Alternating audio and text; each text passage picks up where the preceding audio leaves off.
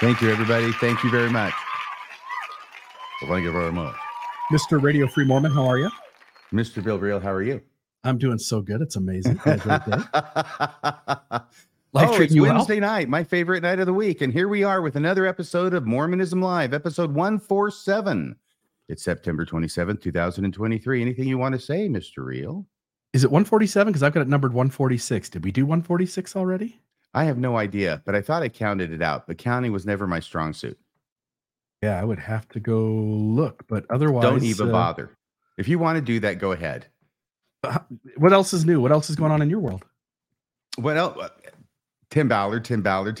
Man, I'll tell you, you put a lot of episodes out this week, and they all are seeming to perform quite well. I'm quite pleased watching them behind the scenes getting 12, 13 to like 22,000 views. So yeah. Yeah, 36 when you bring up Glenn Beck's name. Ooh, there you go. That helps. It's out, amazing. People are really interested in this story. I'm really interested in this story. And one thing I don't want to be overshadowed in this story is it shouldn't be Tim Ballard, because we got to leave room in there for Elder Ballard. Yeah, he does play a part. And there may be more of a connection of him to these things than the general public at this point knows. Most of you out there listening probably know. And there's still some research going on behind the scenes. I'm actually quite intrigued to see what comes out in the next few days that I've sort of heard a little bit about. Well, here's what it all boils down to. I know that the church is banking on all the bad press for Tim Ballard, justifying them in their statement from September 15th. But the question in my mind comes down to the whiteboard and the super secret squirrel meeting that Tim Ballard allegedly had with his closest associates, where he wrote on the whiteboard. Remember, swearing them to secrecy beforehand and writing on the whiteboard, which someone apparently took a picture of before they left, where, among other things, it has as a silent partner in this newly envisioned corporation called Slave Stealers, as listed as a silent partner. So the question that I have is, was Tim Ballard telling the truth about that? Yeah, and wouldn't it be weird if some documents came out that could connect those dots and show that maybe there was some sort of truth to that? Well, the vehemence with which Elder Ballard tried to distance himself from Tim Ballard in that statement. I mean, he was running away from Tim Ballard as fast as his walker would carry him. So I suspect there's a reason behind that. And we'll see what the evidence is, and I'll be looking forward to seeing it as it comes out and reporting on it at Radio Free Mormon. Elder Ballard, I wonder who Tim's silent partner could be, Brother Ballard. I don't know. It could be. I don't know. We'll see. However, and the problem is that I don't feel like I can trust Tim Ballard. But on the other hand, I know I can't trust Elder Ballard. You sure as hell can't trust either one of them. Ballard's not a really good name. Yeah, Mr. Edsel. So, Wilbur, or I should say Melvin, Mr. Ed Soul. Okay. So I thought you were going to play that sound clip of Elder Ballard in one of his hiding history whoppers. Yeah, no, I could play that. We play it a lot. We'll play it 1,000 more times this year, but maybe I'll save it for some time during the show when something comes up that's dishonest. Well, speaking of something coming up. I hope it's not dishonest, but it's Maven. Maven wanted to give a little report about last week's show. Most of these sound clips that you have, Bill, I think could apply to today's episode, that we've got saved in the bank at one point or another. But so I'm just here. I'm going to pop up just to do a real quick wrap up of the episode I did about Adam, just to kind of cover a couple bases.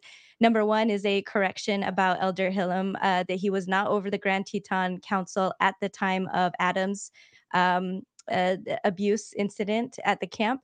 He was already moved on from that position, but there's still, the connection is still there. So even if it wasn't him at that time, he's got that connection, and he also had his, position in the church. So I just wanted to say that. And then I had forgotten I had included a clip about this person, but I had taken it out, but I didn't take his name out of the slides, which I misspelled, I think, 3 different ways at different points. And some people were asking in the chat as well about it. I'm going to go ahead and put this up, and we'll take that down. Okay, so Vandersloot This is, he's a self-made billionaire, and he was the founder of Melaleuca. He was from the area. And so when the news of the report started hitting, or started being reported on, unfortunately, as we've seen with a lot of scandals, or just almost any sex abuse case with the church, with the Mormon church, but also with Catholicism and the Boy Scouts of America, when victims start coming out, the community reaction often is first to defend the institution. And yeah, unfortunately, that was also part of Adam's story. And Vandersloot was definitely a part of this kind of community action smear campaign. And so it's not just the abused that are discredited or told that they're lying, or, you know, people are saying they're just, you know, mad at parents or whatever excuse they have to make children out to be liars. A lot of times the platforms that are telling the truth, those are also maligned and discredited as much as possible. And so that's what Vandersloot did. Let's see here. So this is actually one of the pieces that that he commissioned. And so, yeah, I just, the little headline here, this is on the community page. You can see Scouts Honor there in the middle. There's a picture of a Boy Scout with American flag. And up at the very top, along with the Melaleuca logo, it says responsible journalism or misleading propaganda. And it wasn't just the newspaper, but also the reporter, and I'm forgetting the name. So the reporter that broke this story was closeted, was a closeted gay man. There was a few people who knew, like in his tight circle, like, you know, family and whatnot. And a lot of these things just made this guy's life miserable. So that amazing picture I got from, it's on YouTube, Church and the Fourth Estate. And that's also a great documentary to watch about, you know, this thing happening. And you can also see there, they have a clip of the journalist in a deposition because they were getting sued. You know, when you have a lot of money, you have a lot of power to really hurt other people or drag them through court systems, as we saw that happened with Adam. That also happened with this man. And there's just a really sad point where he breaks down as he's, and just has to take a break because of it just in recalling. He can't even talk about how much this affected him and just destroyed him. So anyway, I just wanted to bring those up. And then I also, I guess I have another clip that I should have had for the end of Adam's interview. So I'm going to play that. But I did just want to say, this is also related to what we're talking about today. It's really sad, but it just seems to be an ongoing pattern, no matter how many times these things kind of blow up in the news, that when victims start coming forward, it's always the reputations of the abusers that are what the majority of the community will try to preserve first. And that's often, like I said, to the defaming and the harassment of the victims. And we do already see this with those coming forward about things that Tim Ballard has done. They're just really... I just feel bad for the harassment that they're already getting. And again, same with the platforms. And I just, as awful as it is to be innocent of a really terrible accusation like this, it's still far more damaging to victims of abuse not to be believed, because that's something that's being added on top of what already happened to them. And I've heard many victims say that the family and community response in disbelieving them was often far more damaging than the initial incident of abuse. And I'm not speaking for all victims. I'm just saying this is something that I've seen said quite a bit, that caused more pain and more ongoing damage than what was being hidden. And then I did want to add just one more thing. Even in the rare case of a false accusation, there's still a lot less damage done by scrutinizing the accused. So if you guys recall, Adam, in his story, was also accused of being all of the things, you know, that his abuser was to him. And so, but he had the documentation to back that up. Unfortunately for Adam, there were a lot of people that weren't willing to listen to him or see what he had, but he had it. He had it all along. He had, you know, his innocence and his proof. We just have this BYU and of course this leadership and just all of these things really, you know, conspiring against him. So I just wanted to point that out, that, you know, even for him, even when he was innocent, like he had the documentation to back himself up, and those who were accusing him, importantly, did not. So the evidence was all in his favor. And to those who are accusing me of being hypocritical on this sometimes when it comes to John DeLynn, which RFM has also been reporting on, with that whole situation. I just want to say, like, the same thing is happening here. So I feel like I have been completely consistent with my morals and my values the whole way through. And even in this case, like, if you start believing the victim first, that's something that I support. Again, until evidence comes out differently, as in the case of Adam, that's all what I want to say there, I guess. So I will go ahead and put up this last clip. And this, I'm sorry for, like, I know it was a really intense episode I did. And so I just want to apologize that I didn't get this at the end as kind of a nice closure, this happy part. And so, a very good episode and a very popular episode, I might add, Maven. Thank you. And there have been some suggestions for improvement as well. And I do appreciate those. So here we go. It's every victim out there that you will go through a lot of negative feelings and trauma. And a lot of people will just try to push it out the window. Embrace it. Pull your triggers so much that they no longer work. Stand up with your chin high, knowing it'll cause a hurricane for a while, but afterwards you're going to live in a free world, not in bars and cages with triggers everywhere. I have a complete different philosophy that truth leads us to freedom.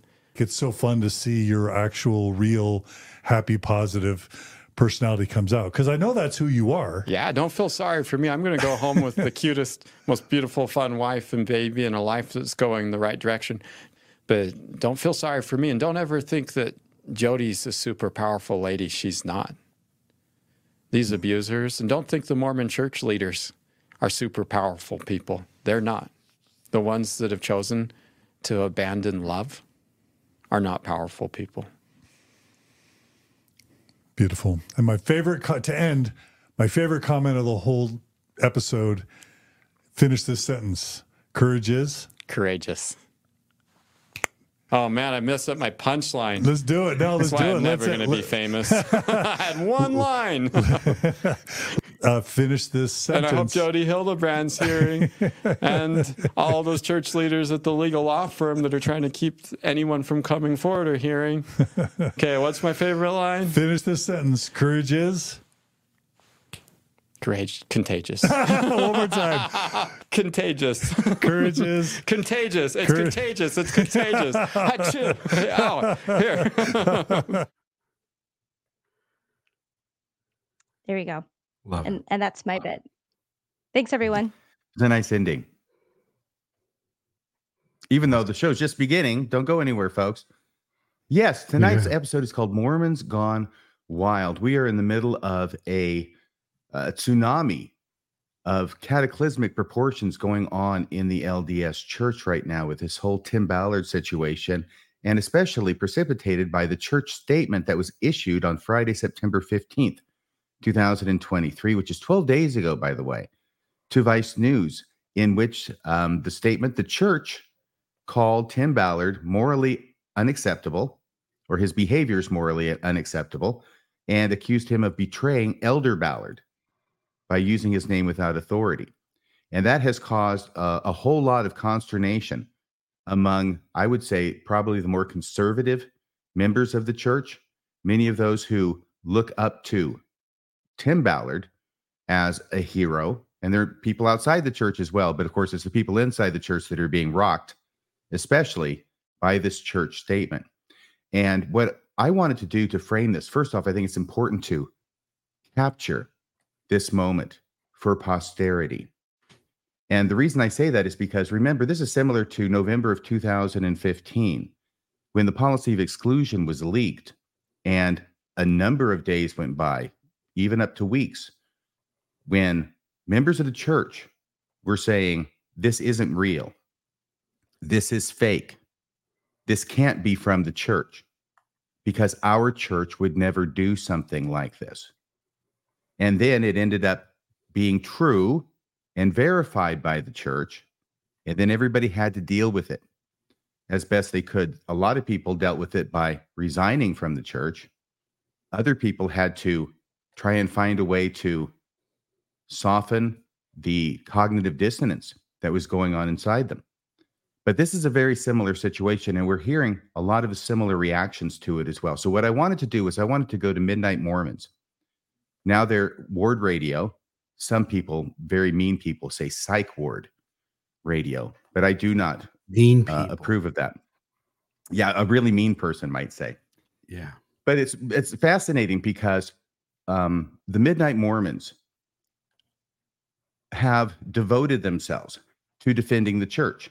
And if you remember the TITS videos that they had up with Fair that got taken down after the public outcry was so great, and yeah, they got taken down. Midnight Mormons. TITS. This is the show. This is the show. Yes. Thank you. Some people say the TITS videos, but yeah, because that was the acronym. If you use acronyms, that works. And they did. That's how they acronymed it. But the thing is this, is that what they have shown is a willingness and a commitment. And I use that term advisedly with Kwaku, but a commitment to defending the church at all costs. There is nothing that the church has done, or the leaders of the church have done, or Joseph Smith has done, or Brigham Young did, that is so morally unacceptable, to coin a term, that they would not be there defending them. Right? Whether it's polygamy, polyandry, marrying 14-year-old girls, all that is fine. They're there to defend them. But this statement about Tim Ballard, this is a bridge too far. They're not going to defend the church on this one. Their first impulse is to say, what the heck is going on, and try and work their way through it. And that's what I want to capture and talk about tonight. Now, they've done a few videos on this over at what's newly called Ward Radio. And I went and did 3 pages. I watched the whole dang thing. It was like 2 hours. And I did 3 pages of notes with 20 timestamps and all these things that I want to talk about. And then I realized, they did an earlier one. September 15th was a Friday. They did one over the weekend. It was probably Saturday night. It might have been Sunday. I don't know. But I wanted to go there because that captures them in their rawest state, where they're responding to this for the first time to capture what it is they were saying. The other one's really good to go over too, although, it's not easy, at least for me, to watch Midnight Mormons.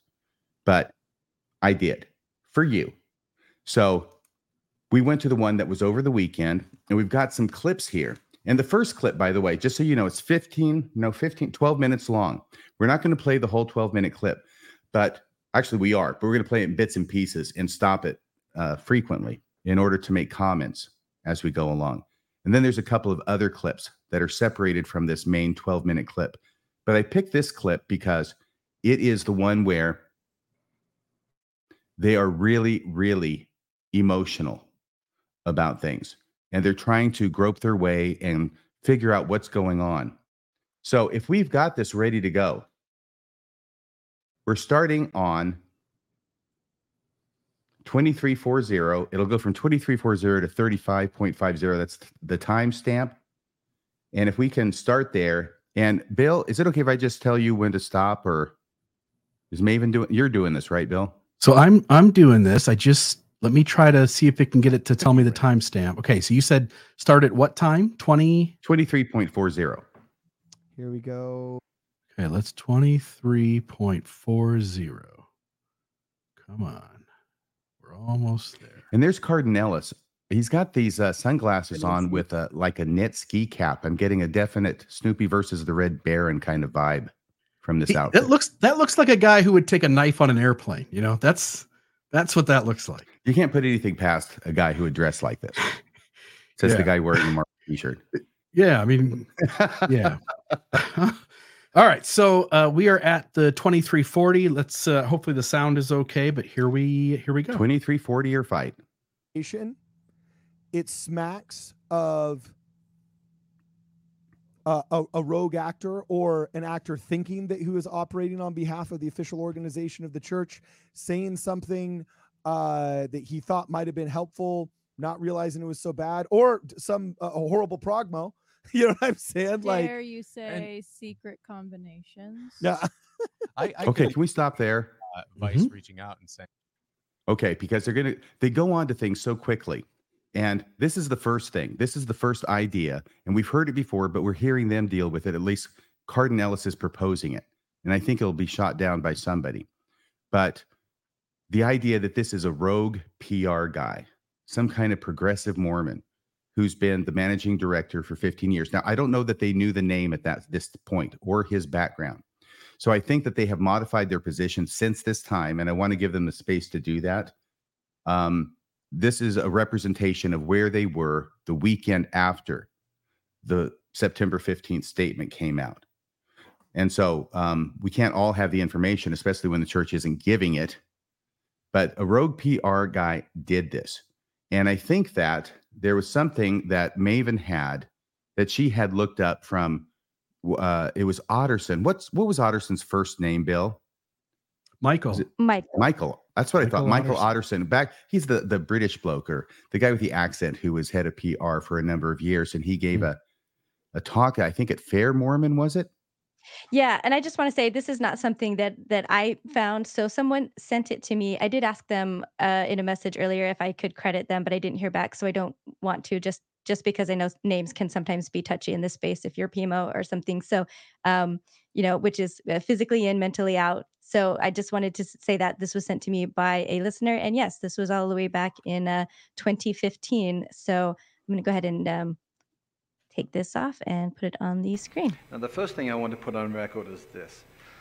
Public affairs does not have its own agenda, independent from the brethren.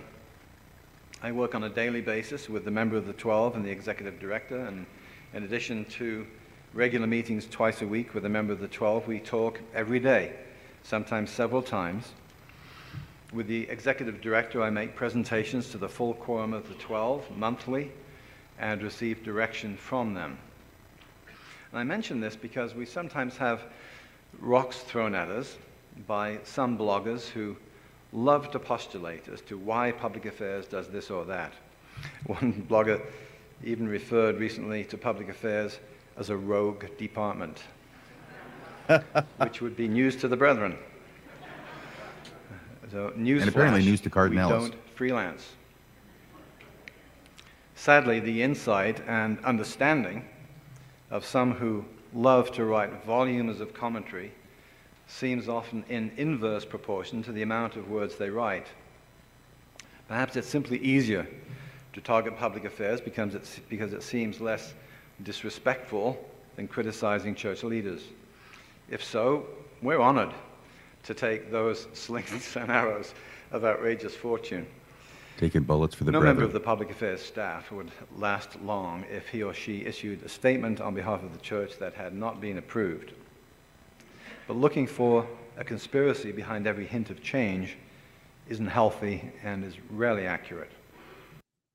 He is being deeply snarky towards these bloggers, whoever these people are who think that when the public affairs or the church newsroom does something that it is not the brethren who are in charge here. There's somehow somebody took over. I just want to note, it's never the deconstructed Mormon who thinks that. It's never the nuanced Mormon. It's not the post-Mormon who thinks that. It's the conservative believers who can't buy into the church changing or contradicting itself. So the people he's being snarky to are the believers, like the Midnight Mormons. He didn't have anything to say about the folks like you and me. That wasn't it. I wanted to add this here. Rogue PR guys is the sequel to Rogue Artists. I thought that was clever. Yeah. And then this is from, it says Facebook user, so it looks like they haven't given the permission, and I don't know which page it's from, but they said, in all fairness, I thought it was a false statement as well, but from someone like Jonathan Streeter, which like I knew it wasn't Jonathan Streeter because the name of the church was spelled correctly. Sorry, John. So anyway, I just thought that was interesting because that has happened before, I guess, and I totally forgot about that. Didn't make this connection that there was somebody who pretty, somewhat convincingly, but even me as a full believer at the time, when I read it, there were enough call outs that I knew that it wasn't, but it did get a lot of people. So so that's fair. The fact it's that there was Go ahead, Bill. The fact that there was an official statement sought from the church, and then the church's public affairs department issued one. All of us deconstructed Mormons, all of us post-Mormons, all of us ex-Mormons, we all understand that the church contradicts itself and sweeps things under the rug and says things to hide stuff. And we all get it. Anytime the public affairs says something, our side completely goes like, that's the church public affairs. It just happens to contradict what the church has said before, or they're trying to hide something they've done already. Or it's never that we think the public affairs is running rogue. This is a believer's paradigm. Right. So there was the first thing that they talked about was floating the possibility that Cardon did about this being a rogue PR guy. Now, if he had been a rogue PR guy, if this had been fake, we would have heard about it from the church in 54321 after it was published in Vice. Okay. And they were hoping for that. We'll see that as well. But Saturday went, Sunday went. I mean, it's a weekend. But that still is what happened. Oh, sorry, Bill, both of us. Me. With Jonathan Streeter's article. Wasn't that right? I think they did have. That broke apart actually before it was published. Everybody didn't get the word, but yeah, it was already being debunked even basically from before it went up. Right. Okay. So then we've got another situation, or, you know, a similar situation where there was a fake and it was already immediately getting debunked. Whereas in this, as we'll see, nothing really comes out of it, at least not like that. So, and by the way, I want to give a bit of empathy, believe it or not, to the Midnight Mormons, because I know what it's like to be invested in the LDS church and then have something that turns the firm foundation into quicksand. And for me, it was back in 84 and 85 with certain letters that were ostensibly written by early church figures, including Joseph Smith, but actually they were forged by Mark Hoffman. And I'm talking most famously the Salamander letter. And the church was taking these seriously to the point where Elder Oaks was giving an apologetic about how calling Moroni a salamander was completely reasonable and made perfect sense to him. So that's where I felt the trap door open. And I'm getting queasy. I'm getting weak in the knees. I have other friends who are in college. Guy who is a graduate student in mathematics, really smart, good friend of mine. And we're sitting there talking to each other, just going, what the heck is going on? And I feel like the Midnight Mormons are experiencing something similar to that with this at this time. I don't know where they are right now with their dealing with it, but this is right after. So if we can go to the next part of that and continue playing from where we were, because then they'll have something to say about Vice News. You know what I'm saying? Dare you say secret combinations? Yeah. I could even see Vice reaching out and saying, hey, we want you to just tell us what's going on. We are not going to use your name or anything, just help us understand, right? And then posting the whole thing. Oh yeah, right? We know Vice News is full of liars and thieves and charlatans. I'm sure they would be more than willing to. I'm just curious how much of this is Doug Anderson's personal opinion versus how much of it is the church. When you have Tim Ballard saying I don't think the church would do this, I think that's a really valid way to look at it. Okay, can we stop there? I don't think the church would do this. Okay, so we bled over into the church wouldn't do this, but this is Vice News is made up of liars and thieves. They would train anything in order to hurt the church. They're anti-Mormons. You can't trust them. And actually, I'm so sorry, I'm drawing a blank on Mr. Jesus. Brad Whitbeck. Brad Whitbeck. Brad Whitbeck is going along with that. And he's actually suggesting, how much of this is Doug Anderson, the PR guy, who'd been the manager, the director of the PR department for 15 years, media relations. He doesn't know this at the time. Or did he mention his name there? I didn't hear it. Okay. But anyway, he's talking about how much of this was his opinion that he's inserting into this. So he's backing up this idea of a rogue PR guy to the extent that he's inserting things that were not verified or okayed by the apostles. And of course, once again, Michael Otterson said, no, that doesn't happen. But they're trying to make sense out of it. And so that's that. Vice News is bad. They are responsible. They'll return to that again later on. Did anybody want to say anything about that particular argument? I just want to add, the church is 200 years old, right? Thereabouts. All the dishonesty, all the lies, SEC scandal, just all the, we've documented, I've got a document that's got whatever it is, 100 instances of demonstrable lying, cheating, stealing. Why is it that the believers never think the thieves and charlatans are the ones coming out of church headquarters? Why is it always the ex-Mormon who's shining a light on the truth? Why is it always the nuanced Mormon, and Patrick Mason says we filled the truth cart too full. It's never those 15 guys. It's Cosmo, as Garden put it. It's awful. The phone call is coming from inside the house. The thieves and charlatans. If you open up your eyes and go, let me just with a new perspective go, do LDS leaders lie continually, repeatedly, and across the board? And the answer is yes. Thanks, Martine. I thought he said Doug Anderson. So they do know as of the time that they're recording this, even on that weekend, that Doug Anderson was the name of the PR guy who issued the statement. That was a bit occluded at first. So thank you for refreshing my recollection there, Martine. If we can go back to just a hair before that, so we can get the next argument, which is that the church wouldn't do something like this. I don't think the church would do this. I think that's a really valid way to look at it. Like, because I don't think the church would do this. It's super weird for the church to... Also, Doug isn't just some church employee. Like, he's a director. Like, he's high up.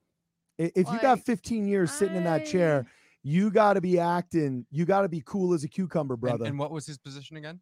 Director of media. Media relations, right? Yeah. Now, and by the way, so that we're citing our sources that we see. Okay, now you can stop there, please. This couldn't possibly be the way this happened. It couldn't be. Right, it couldn't be. And I saw someone commenting on my my video from yesterday, last night. The same thing in the comments. I see this over and over again, even now, even after 12 days of the church not saying anything and having everybody else carry their water up to and including the governor of the freaking state of Utah tell the public that this really is a real church release. It really is authentic. There are still people who refuse to believe it. And it reminds me of 1985 and 1984 with Hoffman, because we're going, this can't be real. No, I'm sorry. It's not so much that. That one seemed real, but then wasn't. But the policy of exclusion in 2015, this is exactly the same thing that many faithful Mormons were saying. When it got leaked, no, this isn't my church. My church would never do something like this. When you said 1985, 1984, I thought you were going to say we've never been at war with East Asia. Because it's the same kind of idea. Like, I think we've always been at war with East Asia, haven't we? Yeah. And so this idea that you just can't see your church doing this thing, it doesn't make any sense. And as time goes on, they'll all have to wrap their heads around this, figure out some way to make peace with it. Yes. Because their reality is upside down. In church terms, that's the Holy Ghost telling you that this is wrong. Mm-hmm. When you're saying my church would never do this, that's the Holy Ghost, or it's your conscience, or it's whatever ethics you have, which were given to you by the church in large measure, telling you this is wrong. If you're saying my church wouldn't do this, you're saying it's wrong. What is it that tells you that your church would never do this? Right. It's your understanding of right and wrong. It's your understanding of what precedent is. It's your understanding of what's happened before this moment. It's the puzzle piece isn't fitting for them. Right. Did you have anything you wanted to say here, Maven? Okay, we're going to go on now. They're going to confirm that the statement came from Doug Anderson. In other words, my church wouldn't do something like this, but it did. See, this is part of the back and forth, the ping pong in their head that they're bouncing off of both sides. My church wouldn't do this, but it did. My church wouldn't do this, but it did. Doug Anderson really did this. So if you'll play, and I'll tell you where to stop if that's okay. Who said they got this email from Doug Anderson? That was Fox 13. Fox 13 News. That was Fox 13 News. Okay. So Fox 13 News is telling us that this cat right here is the one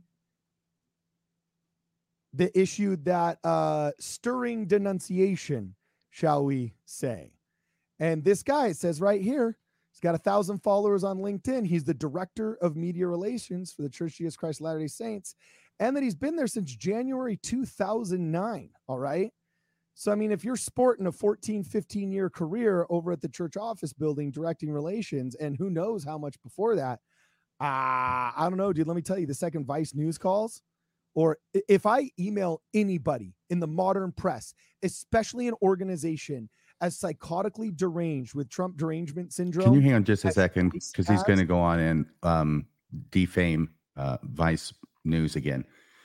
They've confirmed the statement came from Doug Anderson. I mean, if there's any news agency that Cardon's going to take the word for, it's going to be Fox News, right? So now he's not, he's trying to deal with it, but he can't quite because his church wouldn't do it, but they did it and it's confirmed and it's Doug Anderson and here's his LinkedIn page and all this stuff.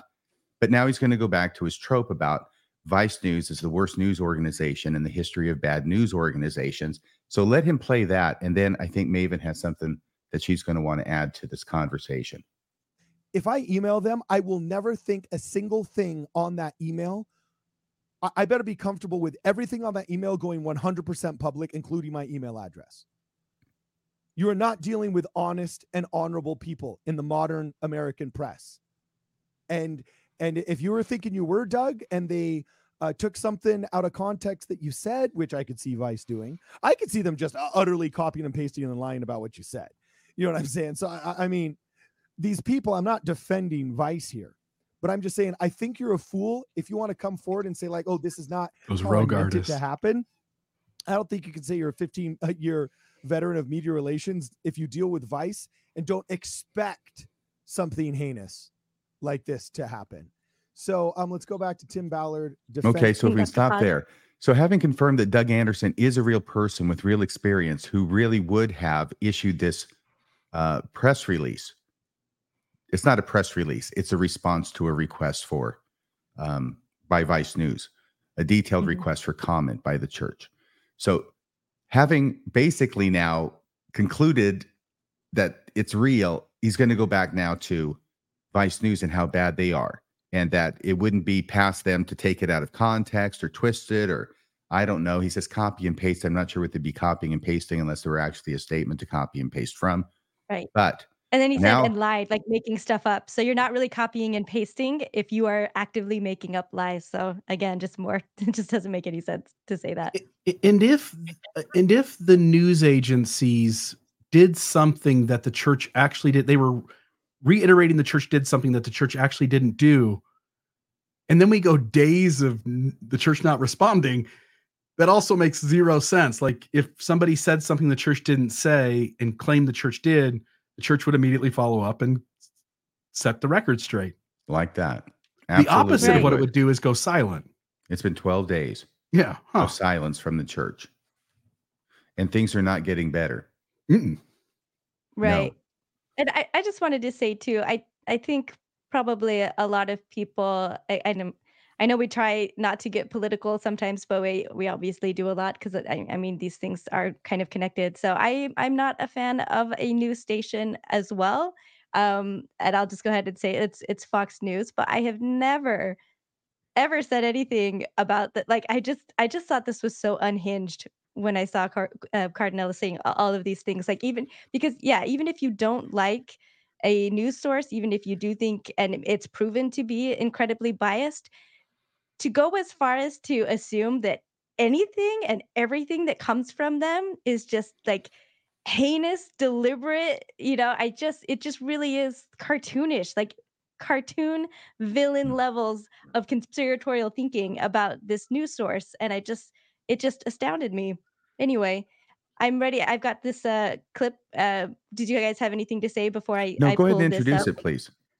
Okay, so this is from Mormon Stories coverage. And so they had, now I'm worried about the name. So Tim Marchman and Anna, I don't know how to say her last name, Anna, but they're journalists from Vice. I think I want to say Merlone. People, the chat. It'll be on the screen here in a second, folks. Yep, it will be. So anyway, yeah. So they are responding specifically to this. So I just took the most relevant clips, with this education, I guess this little mini education on how journalism works for these guys. And this is in response to not any of the clips we're showing today, but an earlier one, again, where they riff on, basically the same subject that they're. Yeah, I would say, Maven, without even caring whether it's Vice News or Fox News, what I know going into this is that the quickest way to end your career as a journalist is to make up a statement and pretend that it came from a source.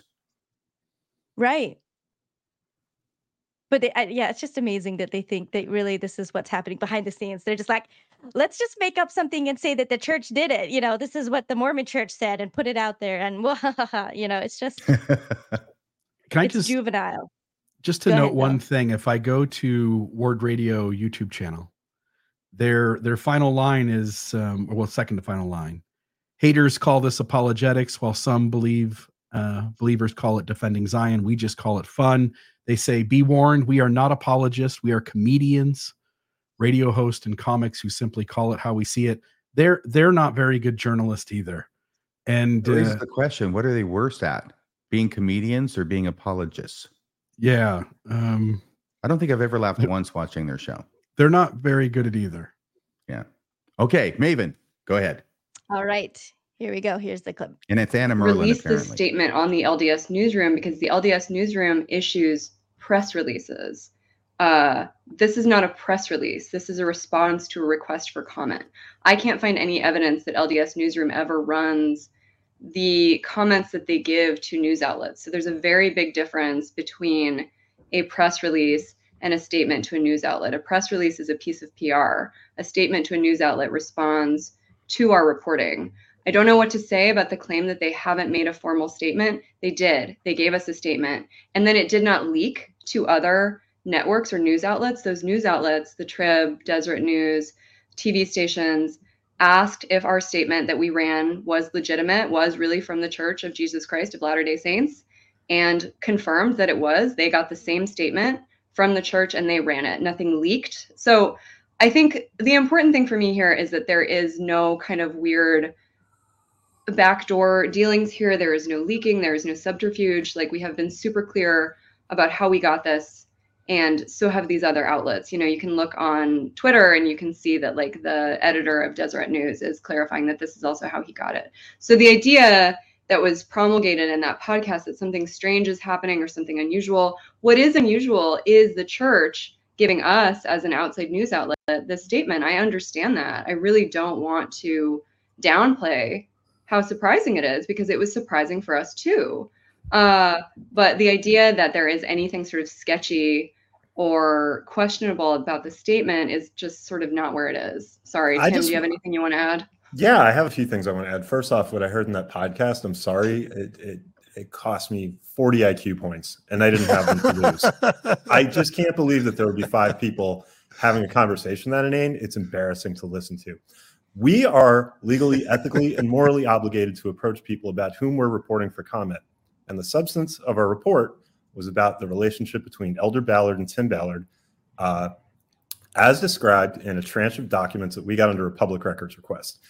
We are not just going to dump that information online without giving everybody involved every chance to give us additional information, context, clarify things, dispute things, push back, say what they want to say. That's journalism. It's very, very basic. There was no way we were going to publish that story without giving Elder Ballard every chance to comment. The official way to get to him for comment is to go to the church. We went to the church through the email address that we've communicated with them before, which is on their website. We asked our questions. We made them aware of what we were planning to publish. We awaited a statement from them. We were surprised by the nature of the statement. But the reason they gave it to us is that this is not a matter of them proactively going out and deciding out of nowhere one day to say anything about Tim Ballard. They were asked specific, highly detailed questions about the relationship between Elder Ballard and Tim Ballard, and this is how they chose to respond. That's it. There is nothing unusual about it. This happens all the time. It is routine. It has happened with us in the church before. The reason I'm a little head up about it is that it's clear that there's become, over the last few days, a discourse based on a complete lack of understanding of the most basic information about how journalism works. And so everybody is talking about whether an official statement from the church that the church has confirmed as official many times to many outlets is actually an official statement from the church. And they're not talking about the important stuff we reported in that story. And I think it's ridiculous. And I just wanted to say, I'm sorry, Maven, go ahead. No, I wanted to say that Midnight Mormons has said something fun. I think when they were still Midnight Mormons, said something funny that made me laugh. And it was about comedy in general. They said that the ex-Mormons or atheists are never funny, but Mormons are. And that gave me a good laugh. So that's something. But see, the difference that you hopefully if you're doing it right, people are laughing with you and not laughing at you. When he said the five people talking made me lose 40 points, IQ points. Was he talking about the Midnight Mormons? He was. This was the second show. This is the one I did all the notes on that I scrapped because it was a somewhat later episode where it has the three Midnight Mormons, Mo, Larry, and Curly. And then it had Greg Mattson, I think it is, from the CWIC, the Quick show. Very conservative Mormon, I would say. And they also had Nathaniel Givens on, who is apparently the son of Terrell and Fiona. Yeah, that guy should come with a nerd alert. Yeah, it's amazing. Yeah. But Cardon Ellis has got to be very careful, because if Cardon loses 40 IQ points, he's going to be in the negative numbers. I'm just laughing because you asked why I laughed. It's because Vice News said that Midnight Mormons, Ward Radio, are the village idiots. And they haven't spent a lot of time. And I'm just in my head going like, man, it didn't take any of us very long, I don't think, on this side to figure that out. But that's just another example that it didn't take too long to figure it out, did it? That this is a legitimate introduction. Okay, so let me see here what we're going to have next. So that was in response to Vice is bad and they make stuff up.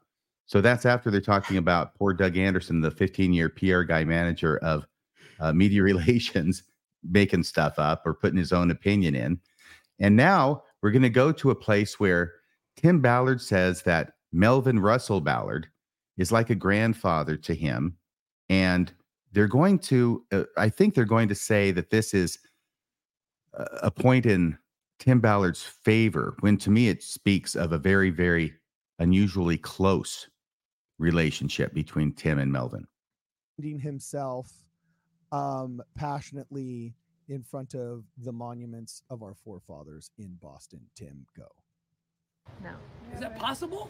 No. I have never used Elder Ballard's name, ever. I've never traded on his name to ask for anything.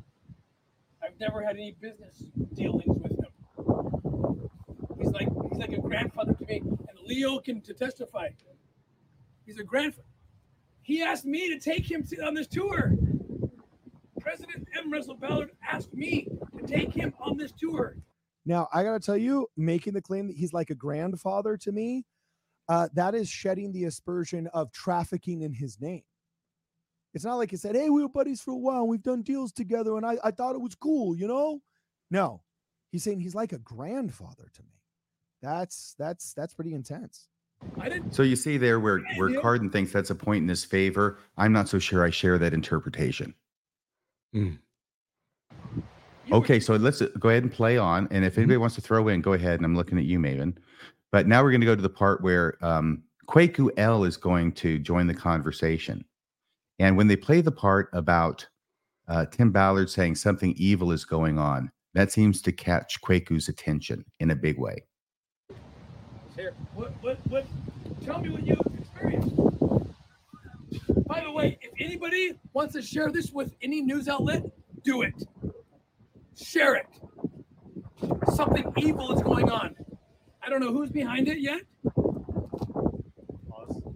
Yeah, that's powerful. He just said something evil is going on. I don't know who's behind it yet. That is. Yeah, this is tough. And by the way, I will always trust the man that says anything I've said with anybody, share it. Yeah. Meanwhile, let's stop there for a second, because Maven had a comment she wanted to make about that point Cardon just raised. Yeah. So I just want to recap real quick what it is that Tim Ballard said. Okay. So he says, by the way, if anybody wants to share this with any news outlet, do it. Share it. And what Cardon heard or turns that into is, I'll trust the man that says anything I've said with anybody, share it. And I just it's so hard to watch these guys, but when I do end up having to for shows like this, it's just amazing. Those are very, very different things. And I think part of Tim's problem right now is that people are sharing things that he would rather them not to be sharing. So yeah, anyway, that was my comment, was just, I think it's such a good point that you made, because you brought that up to me earlier today when we were talking on the phone. I thought that was a great point. It's also an indication of the lens through which Cardon is viewing the situation, that he's viewing it through a lens that is very positive to Tim Ballard, to the point where he will misinterpret things being said in his favor. Mm. Yeah. All right. So now we're going to go back to church. Yeah. Maven, did you have something else? Nope, that's it. Okay. So if you'll continue, something evil is going on. And now we're going to start calling names of church PR. Church office building people. These cowards wouldn't even put their name on the statement initially. Dude, they gave it to Vice and didn't even leave a name. That Fox 13 have to say, tick me off. I mean, that is the most cowardice thing ever. You're going to publicly condemn a man who's dedicated his life to the church and then not even leave a name as to who's doing it. We have to find out hours later on one article when they say, I guess it was sent by this church. I mean, I don't know Doug Anderson, but if the narrative that seems to be true about how this went to be happened, then Doug has been a total coward in this situation. 100%. Okay, can we stop there? Yep, pause again. Okay, so now Doug is a total coward because he didn't attach his name to it. Now, what I think immediately, apparently doesn't occur to any of them, that it's the leaders, the apostles, who authorized this, who never attached their name to it. And if anybody's a coward using this rationale, it is they. These are the guys who hide behind the skirts of people like Doug Anderson. Doug Anderson is the person who has to put it out there, put his name on it. Eventually, it came from his email account, right? And I think so. Take the hits from people like Cardon and Kwaku. It's not the apostles who anonymously gave it the stamp of approval and said, go ahead and send it out. No, they hide behind the guys who Cardon is calling cowards. Yeah. And this is where I feel like half of our sub clips that we play a lot, or that you play a lot, Bill, would be, you know, here where like I have them here, but I'm not as familiar with just like the first few letters I can see to know which button I'll be hitting before I do it. But there's the trust us, we never hide anything. Idea that the church is hiding something, that, which we would have to say as two apostles who have covered the world and know the history of the church and know the integrity of the first presidency in the Quorum of the 12 from the beginning of time, there has been no attempt on the part in any way of the church leaders trying to hide anything from anybody. How? Every time I hear that, I think, I knew church leaders were old, but I didn't know they were that old. How does he know all the leaders from the beginning of time, like Adam and Michael and like what, No, just President Nelson. Or just Joseph Smith and Brigham Young. Like, that's baloney. Yeah, right. President Nelson is old. And then there was the clip about I think it was from the same conference, because there were questions that were submitted, right? I think that one is Oaks, like the questions that we'll avoid, right? Or I think, was that Ballard? Again, it's Ballard. That was Ballard. Elder Ballard, yes. Same guy we're talking about tonight a little bit. Huh? The questions we don't answer. Yeah. So anyway, so my only comment for that clip, what I had put in the outline, when they said that, was just, are you new here? Anyway, it was amazing. And by the way, this whole thing about calling them cowards really has nothing to do with whether the church approved it. Okay. Yeah. This is just an ad hominem, although Cardon has explained to us that he never uses those. Are they making argument that while the church leaders never put their name to something, that the PR people who are working under the church leaders and they're only doing what they're being asked to do, and then they go off and they formulate and articulate the statement the way the brethren would like to get the point across. I'm sure they give suggestions, the PR. And then the brethren go, yep, that's what we're going to do. We want to set it across that way. Mm-hmm. And then they're the ones who are supposed to put their name to it, the PR people, and the church leaders get to do not that. That makes no sense. No, it doesn't to me either. Yeah. The next argument has to do with the fact that the statement was not on the church newsroom website. Still isn't. There's nothing there on the church newsroom website. Actually, I should probably check right now.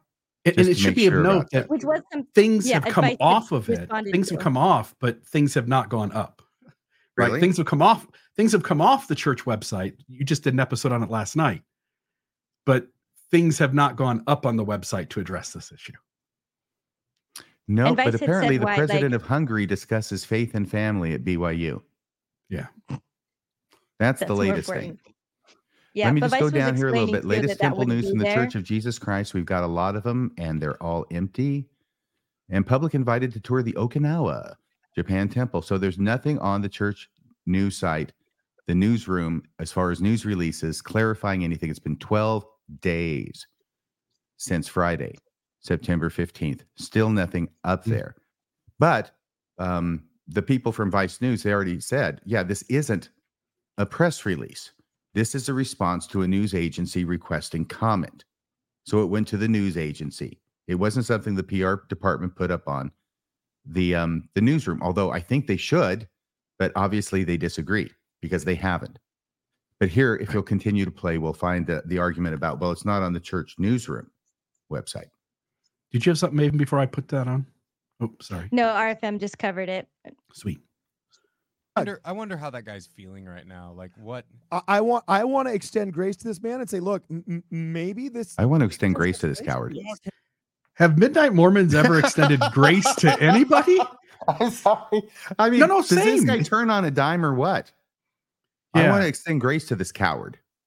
Have these guys ever extended grace to anybody they disagreed with? I haven't seen it. But he wants to extend grace now, so I think we should do the Christ-like thing and allow him to do that. Let's see what he says after that. With a bunch of the frickin' school kids texting them being like, LOL, the prophet hates you, Doug, Dad. You know, right. Doug, reach out, my man. I reached out to the church. I talked to the PR people, and I was given the rigmarole of, you got to go to newsroom at churchofjesuschrist.org and all this other crap, even though I'm texting. Which is the stupidest thing to do because the newsroom didn't even have the gall to publish this. So we're supposed to go to the newsroom to get this information when they got to leak it to Vice. And I'm only saying we have operated ethically within the channels that the church prescribes in order to get commentary on this very sensitive issue of, did you as a formal church and a large entity condemn an individual member without using the proper channels of the priesthood to denounce him? If you did, oh, amen. Okay, now can we stop here? That's the next part because I want to save that. So obviously we've got Cardon here who is expressing chagrin and disbelief that Doug Anderson would not respond to his request to have him contact him. It's like Snoopy versus the Red Baron is shocked that the director of church media relations would not reach back out to Cardon to clear up the matter. To a bunch of self-admitted comedians who aren't funny. Right. The most unfunny comedians. And I think they did what other news outlets did, but because they were saying that like Desert News and the Salt Lake Trib also got the same statement from the same spokesperson, they didn't just steal it from Vice or Vice leaked it to them. They got a similar statement, but I guess these guys didn't. So I feel like there's just there's a little bit of maybe some self-importance, some ego that got bruised here that maybe they weren't important enough to get that same statement everyone else got. So in the one we're not playing, he does a similar thing with Mitt Romney because he says I supported Mitt Romney. And I've reached out to him. He hasn't responded. I mean, come on the show, Mitt. It's like, come on, Midnight Mormons, and tell us the real scoop. He can't believe it. He is so put out over this. And now if we can just go back just like 5 seconds, because now Cardon is going to lose it. And I believe he's going to accuse the church, saying if the church did this, ... of issue of, did you as a formal church and a large entity condemn an individual member without using the proper channels of the priesthood to denounce him? If you did, oh, amen to your priesthood. amen to your priesthood. If you didn't, and if this is all just a misunderstanding, we suggest you talk and you clarify that. Okay, can we stop here? We're not getting talk, and we're. By the way, this has nothing to do with whether Tim Ballard is innocent or guilty of anything. What Cardon is taking a stance on is that regardless of whether he gets shown in a proper priesthood disciplinary council to have done something bad, something wrong, regardless, there's no way on the front end to operate outside of church procedure and church channels to do this. So I'm just going to call on Cardon Ellis as this all unfolds. At some point, you're going to have to kind of reuse mental gymnastics and reconcile somehow what you just said, which is if they did what they did, that they actually did do, amen to their priesthood. And thank you for bringing that up, Bill. Thank you for bringing that up, Bill, because this is not this past weekend, but the weekend before last weekend that this is being recorded. And what we are finding out is that indeed the church did do this. And what Cardon says is amen to the priesthood. Amen to your priesthood is referring to the last few verses of section 121. Every good Mormon knows this, which talks about what happens if you exercise unrighteous dominion. And the revelation says amen to the priesthood of that man. What he is saying is that the church leaders, if they did this, have forfeited their priesthood. Which just goes more back to the ego, the upset at being kind of dissed and not being responded to by Mitt Romney or the likes of the church PR department, but to also feel that he's in a place where he can say that to the leaders of the church. It's pretty astounding. He obviously thinks very highly of himself in multiple realms that he does not belong in. I think that he thinks he has more influence or should have more influence than he does. It's amazing. And just so hypocritical, because obviously they hate any time that we point out anything that church leaders do that is wrong or just dishonest, all of this stuff. So, right, it's just, but he'll say amen to their priesthood. I think this clip needs to be saved just so he can be confronted with it at a later point after it is beyond dispute, which I think it is already, that the church did do this. Does he still stand by his comment, amen to their priesthood? This is cognitive dissonance being lived out loud right in front of you. And the church doesn't respond. Oh, there's the church response. Yeah. Right there. Just crickets. So we've gone from church PR's cowards, statements not on the church newsroom, amen to the priesthood, if the church did this, which they did. And now I think Kwaku's going to correct Cardon about Doug being an official channel, because I think Cardon's going to just push. He's like the coyote in the trap who is chewing his leg off to get free. And Cardon keeps and Kwaku keeps sticking him back in the trap and saying, I know you're trying to get free of this, but he's an official spokesman or spokesperson. What does Ward Radio, previously known as the Midnight Mormons, What do they criticize you and me for? And they criticize us for criticizing the church. And what are they doing right here? Oh, yeah, in spades. Yeah. This is why everything's so topsy-turvy right now. It's so fascinating to live in this time and to watch this occurring.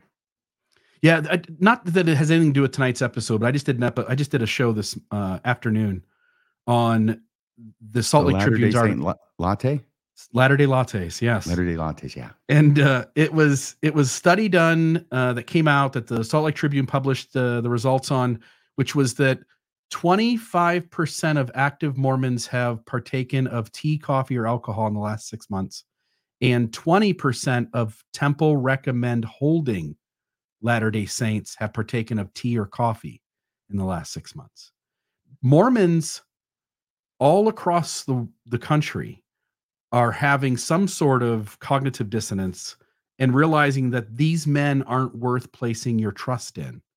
And you're getting to see, I mean, that expression right there on Cardon's face, you're getting to see a guy who took a knife on an airplane being bothered by what his church does. Yeah, this is a photograph of a man crapping his pants. All right, I'll play it if you're ready. Please. and you clarify that. But right now we're not getting talk and we're not getting clarity, and it's making us think you either not in control of your own PR department. We all know how that goes. It's a big organization. It's a worldwide church. That's we can't it. Be batting 1,000 as mortals. There's another excuse. Okay. But you got to come out and you got to say that, because if not, you're having some of the most enthusiastic defensors of you saying, did the church just denounce an individual without talking to his bishop, without talking to his stake president, without talking to X, Y, or Z? And if he did do it, what is it for? Well, they haven't said what it's for yet. Just this vagary of morally unacceptable behavior. Yeah, I think when I look at the Fox 13 article where we got the info on Doug Anderson being the person behind this, they say, they quote Tim Ballard saying, "I can't believe the church did this. I truly don't. Can you imagine the Church of Jesus Christ of Latter-day Saints would publicly condemn one of its members?" And then they say, apparently the answer is yes, they would. The church's statement was sent by Doug Anderson from his official churchofjesuschrist.org email address.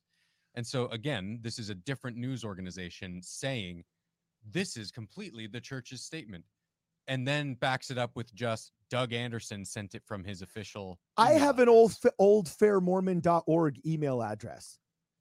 If I rant on how incompetent I think the PR division of the Church of Jesus Christ of Latter-day Saints is, to some, I don't know, beat reporter for the LA Times, it doesn't mean that I'm officially commenting on behalf of all of Fair Mormon. Yeah, enter the Quaker. Yeah, it does if you're the director of media relations for Fair Mormon. Can we pause? Now we're starting.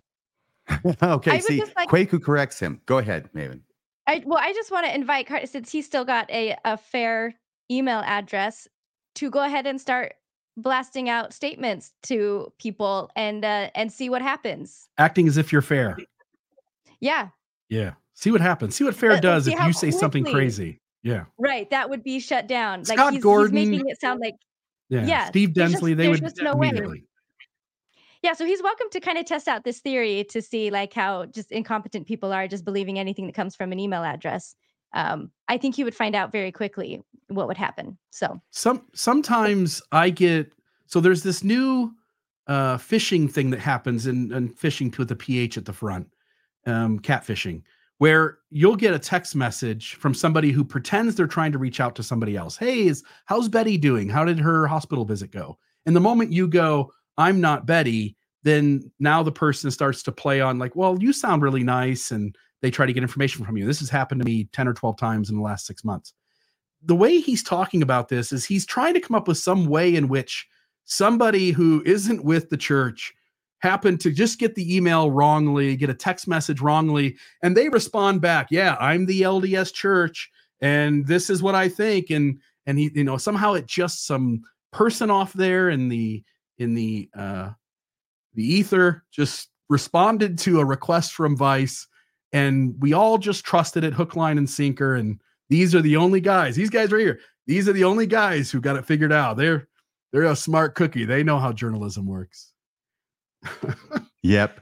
So here's the next part. The next part is really interesting because Cardon now is going to go through the different options of what the answer could be to this enigma. And he summarizes by saying all of the options he can come up with are wildly unethical. This is the box that faithful members are put in by this statement.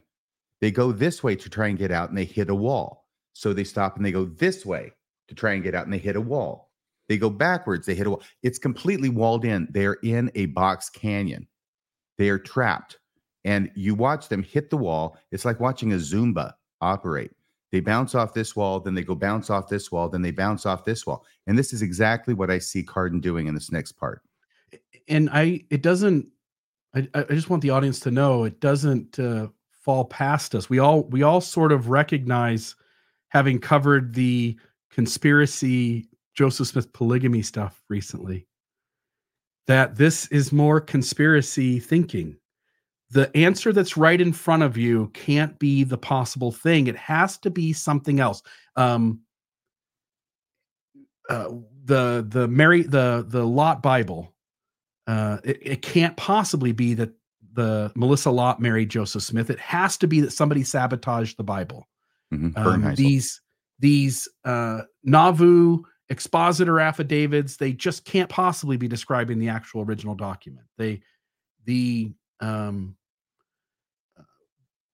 What's the lady that, oh my goodness, I'm going blank, but in his expose, John C. Bennett wrote about Martha Brotherton. That affidavit can't possibly be legit. You try to twist and turn. Except Michelle Stone thinks it is. Go ahead, Maven. Yeah. Brigham. The part about Brigham Young, we can split this story in half from the same source, from the same everything. Brigham's a bad guy. That part's true. But the part about Joseph Smith, whom we love and revere, that's the part that's the fake news. Yeah. Yep. Yeah, this is more conspiracy thinking. Here we go. Doppelganger. Okay. It kind of does if you're the director of media relations for Fair Mormon. Now we're starting to get in the nitty gritty. If you were the janitor on of Key Bank, it doesn't mean you're speaking for Deseret First Credit Union. But this is, good point. This guy, the director of media relation for 15 years sent this to Vice, condemning Tim Ballard, calling him a betrayer, and saying he's doing things that are morally unacceptable. And so, look, if this is all the Mitt Romney camp putting pressure on a MAGA candidate and using the church and PR representatives as leverage, wildly unethical. If that's not true, and it's just, this Doug guy as a rogue operator casting aspersions upon a fellow member simply because he's running for a political office and he didn't like that campaign or that person or whatever, wildly unethical.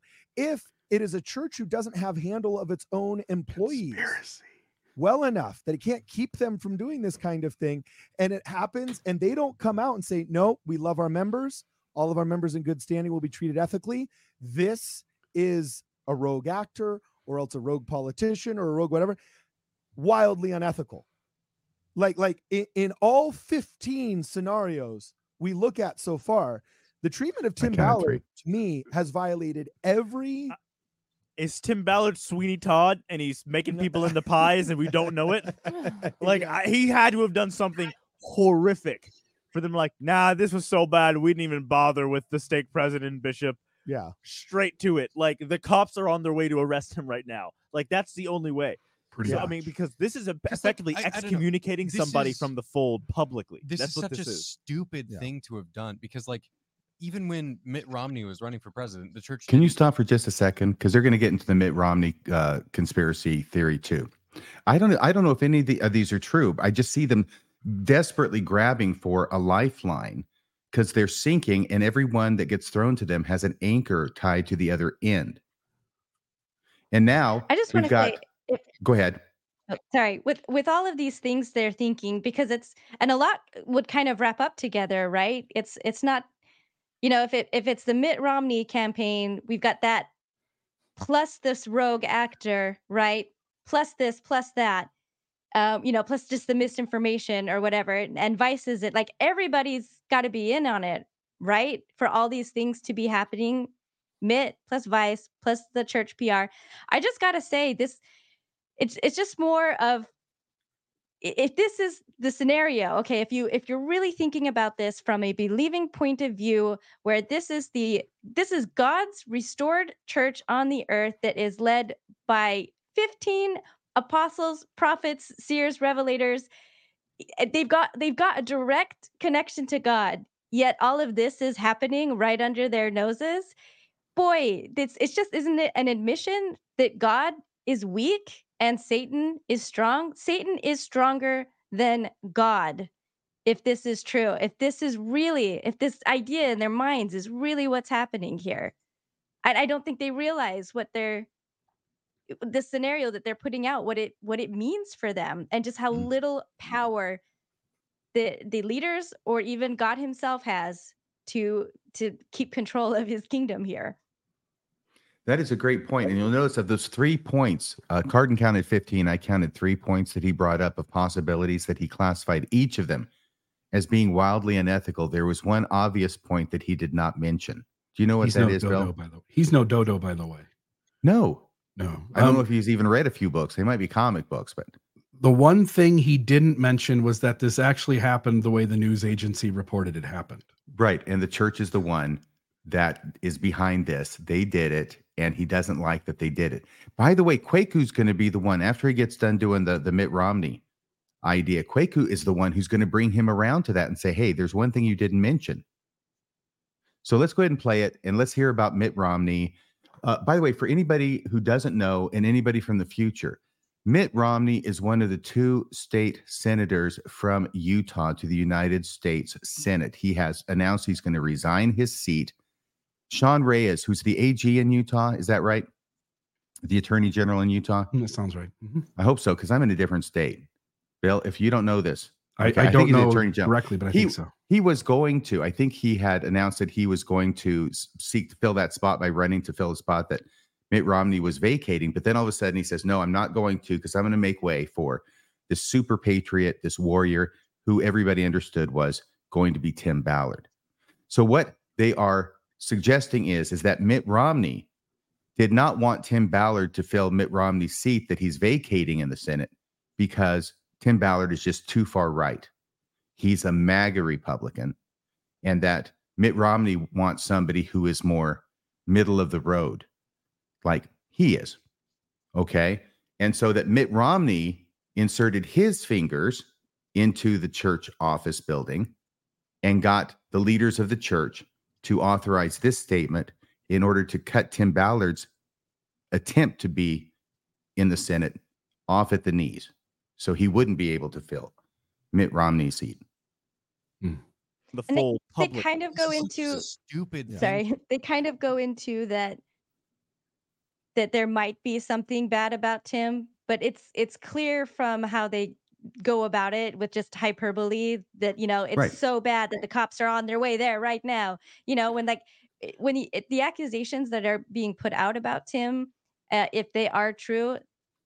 That's not how the law works. Evidence is gathered. The police go when they've got enough that they think we can get this guy to trial, right? Is that how it works, RFM?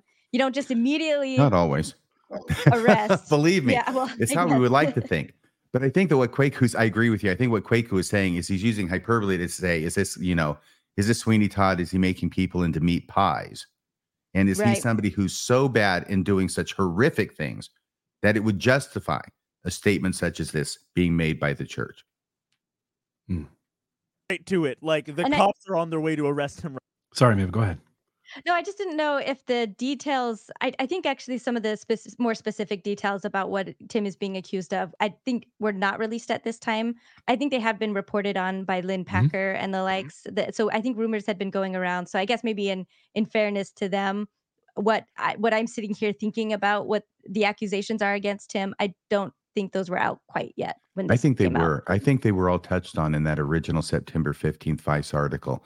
And I could be wrong, but I'll look it up while you're doing this, because I think they touched on all three main things, which was the psychic, Tim Ballard wanting to convert Americans to Mormonism through this, and his business relationship with Elder Ballard. But also the sexual harassment claims. I think so. The sexual harassment, and actually like with the child trafficking, you know, which you got from the operative on your episode. That's also something I heard before he talked about it there.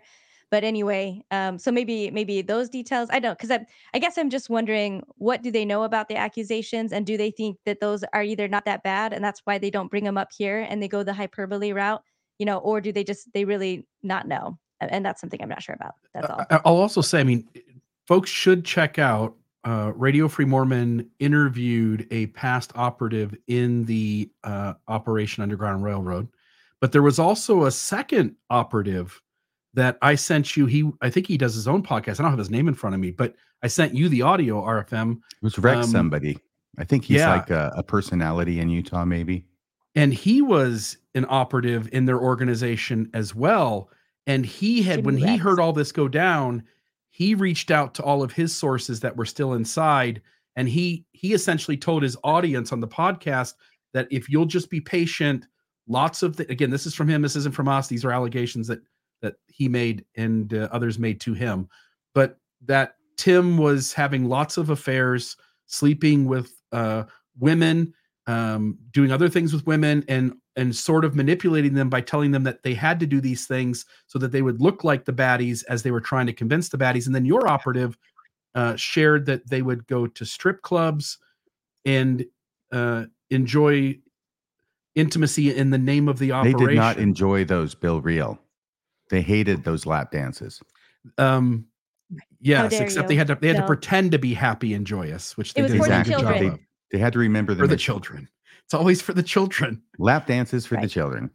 Yeah. And so there are things that are maybe not exactly in the public eye yet, but at least being discussed by the very members of Tim's organization at one point about some of these things that have gone on that are deeply questionable.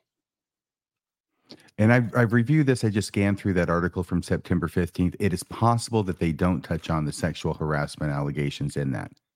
Through my brief scanning of it again, I don't see that in here. So maybe they were not aware of that at the time. Yeah. Yeah. Okay. All right. So are we, let me see here. We're ready to hit the play button. Yeah. And they're going to talk about Mitt Romney. And then after they talk about Mitt Romney, so we don't break it up here, then Kwaku is going to remind Cardon that he missed an option, a possibility that the church did it and they made a huge mistake. Right now. Like, that's the only way.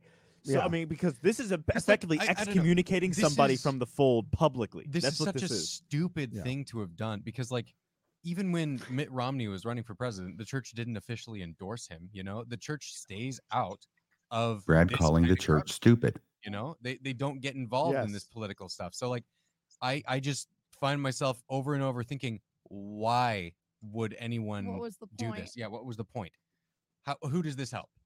Yeah. So it's like, Mitt, was this you? I hope it's not you. You can come on our show. You can clear things up. I could see this not being you, because I've always viewed you as mistaken in the past 5 to 6 years sometimes. But, generally, like you. But generally a wildly ethical person. All right. And we all make mistakes sometimes. If this is something that got out of control, fine. Now, if you have nothing to do with it, let me know. I honestly don't think that there are people in the church, like, PR department taking orders from Mitt Romney. That doesn't sound... Dude, I have unironically heard him called the 13th apostle. The 13th apostle. By who? By people out there. By sources who will not be named. Yeah. So, I mean, to be fair, the source also said... The source did say that it's hyperbole, okay. But he didn't come up with the term. Remember that. So this is all still. Hey, we've got a really good point from Luke Hansen. No smoking guns. Either something is up with Tim Ballard or the church relations guy. If Tim is in the clear, I don't know how the church could not either fire or at least demote the spokesperson. That's right. Okay, can we stop for just a second? Because Luke Hansen, I think he's like the brother of Jacob Hansen. Is that true? Well, regardless of who he is, notice what he says. Skeptic? Yeah, there's only two possibilities here. Either something's up with Doug Anderson or something's up with Tim Ballard. No, Luke, let the force guide you and understand that there is a third option and that could be something's wrong with the church who issued the statement. And Quaker's going to remind them of it. Forrest is Latter-day Skeptic. So just to say real quick, sorry, Luke is not Latter-day Skeptic. That's Forrest. So, yeah, sorry. That's okay. I'm sorry. So this is Luke, who is apparently he's pro church, and that's why he can't even envision. He can't even see the possibility that it actually is what it obviously is, or at least what it plainly seems to be. That can't be it. But Kwaku is going to point out that there is another option, and it involves the church.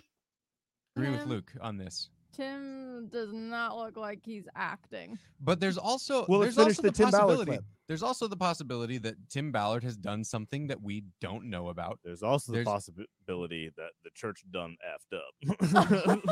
I know, and we've already explored that. So maybe I can have an opportunity to look forward another option without getting tired. So we've explored only that Doug Anderson.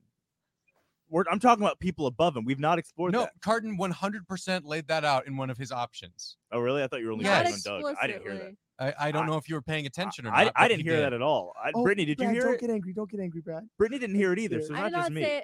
I did not hear it explicitly stated. Okay. Well, look, there always is the chance that Tim Ballard did something morally unacceptable here, but they kind of alluded to he's talking about the church would be.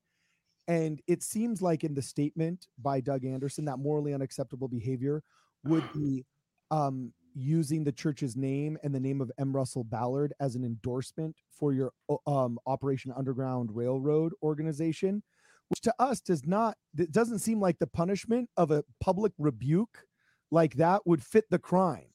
I mean, there's been tons of politicians that have tried to cozy up. Okay, I think we're done with this particular clip. But the whole thing is this, is that even when it's pointed out to Cardon, not only by Kwaku, but by Cardon's wife, that no, he really never touched on the issue of the church could have done this. And Kwaku even says the church done effed up. That's a possibility, Cardon. Cardon then takes that and starts talking not about the church, but once again talking about Doug Anderson. This is one of the first times where I perceive Ward Radio as crossing. Again, they cross the line all the time with things, but in terms of the church going like, ooh, you're criticizing us in ways that run really close. And as snarky as these guys are, and as much as they try to be funny and say just off the wall stuff and go to extremes, I would have never have thought that they would be this close to what I would call apostasy. And right. Sweet little Brad even says that if the church did this, I just say this is so stupid. Yeah. Now, I agree with him on that, but, Brad's the one who's the apologist. He's supposed to be defending the church, not calling them stupid. And the fact that they changed their name, I mean, somebody had to have gone to them and said, like, we don't use the word Mormon anymore. Knock it off. Because they changed this Midnight Mormons, which at least from a branding purpose, I think is really good. I think it's going to attract a lot of people searching for things on Mormonism. Mm-hmm. Ward Radio is just a shitty name. It just and it was for the longest time was Midnight Mormons, Strike Through Mormons, and they made a deal out of that. And whoever it was who gave them the advice said, we want you to come up with the most boring name possible for your show instead of Midnight Mormons. Useless. And the fact that they changed it to a really horrible, non-searchable name shows you that they were bending their will to somebody's. And now here you are just weeks later, maybe a month or two later, and they're already throwing the church kind of under the bus and criticizing it. Did you have something you wanted to say, Maven, before we go to the next clip? I did. This is something, so I think we've established that they didn't quite know what the allegations or the extent of the allegations that would come out about Tim, but we had a comment and I've seen it. It's also been posted under your coverage of it, RFM, and people also posted it with the Vice thing.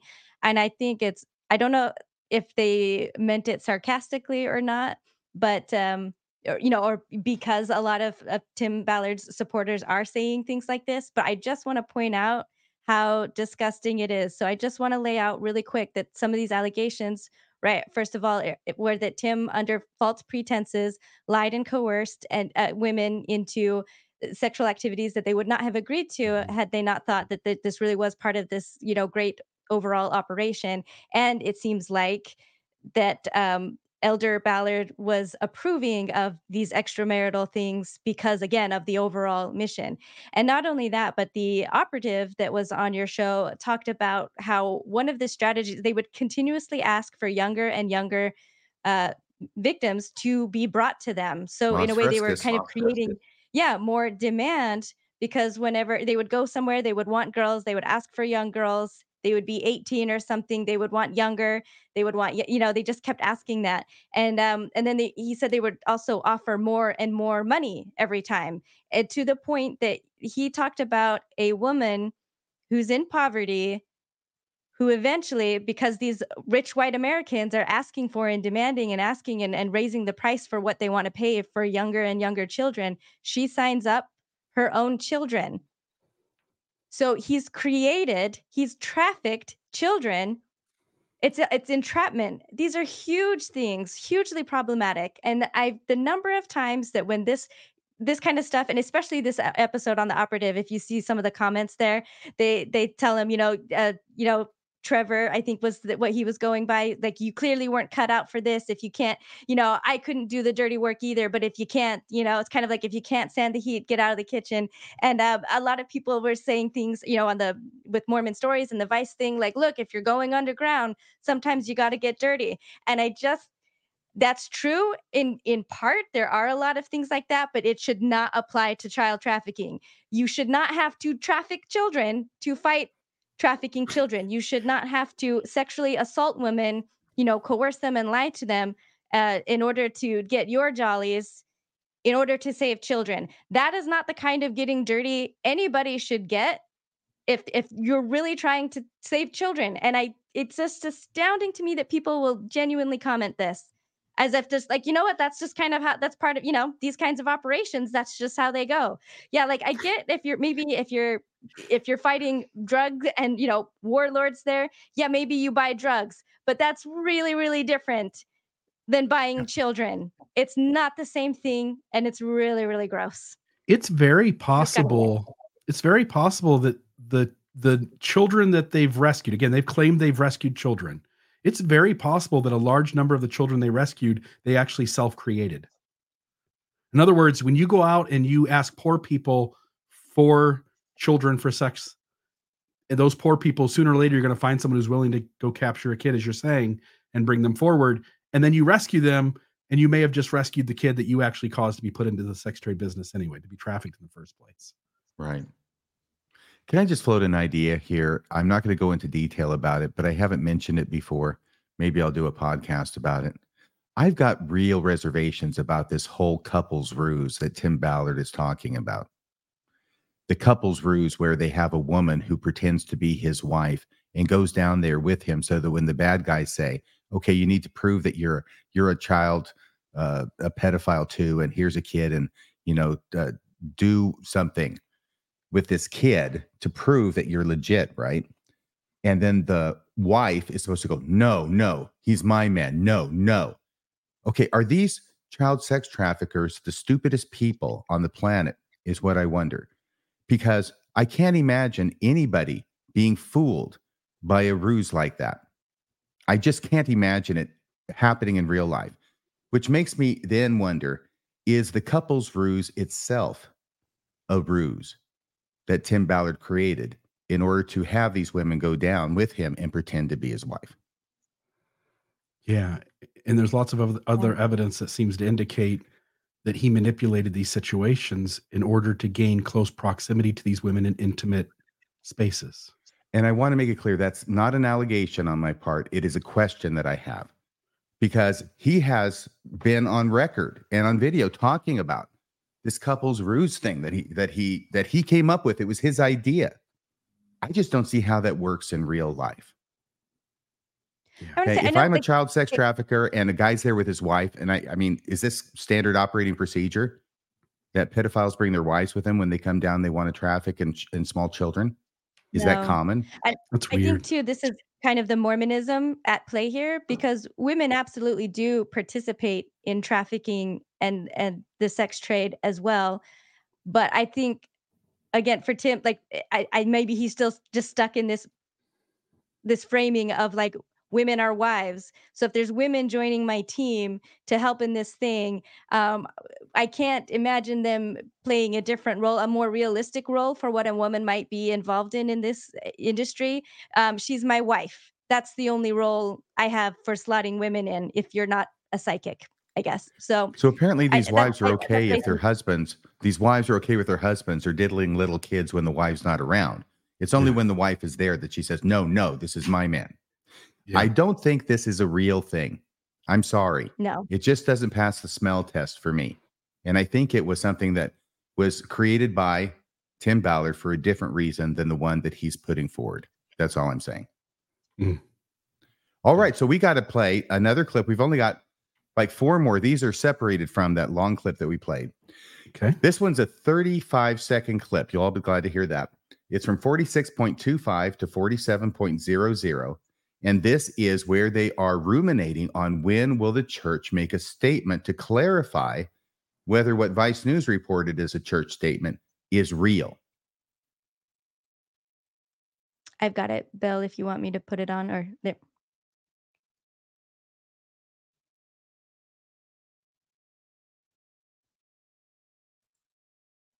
I'm not hearing anything. Are you?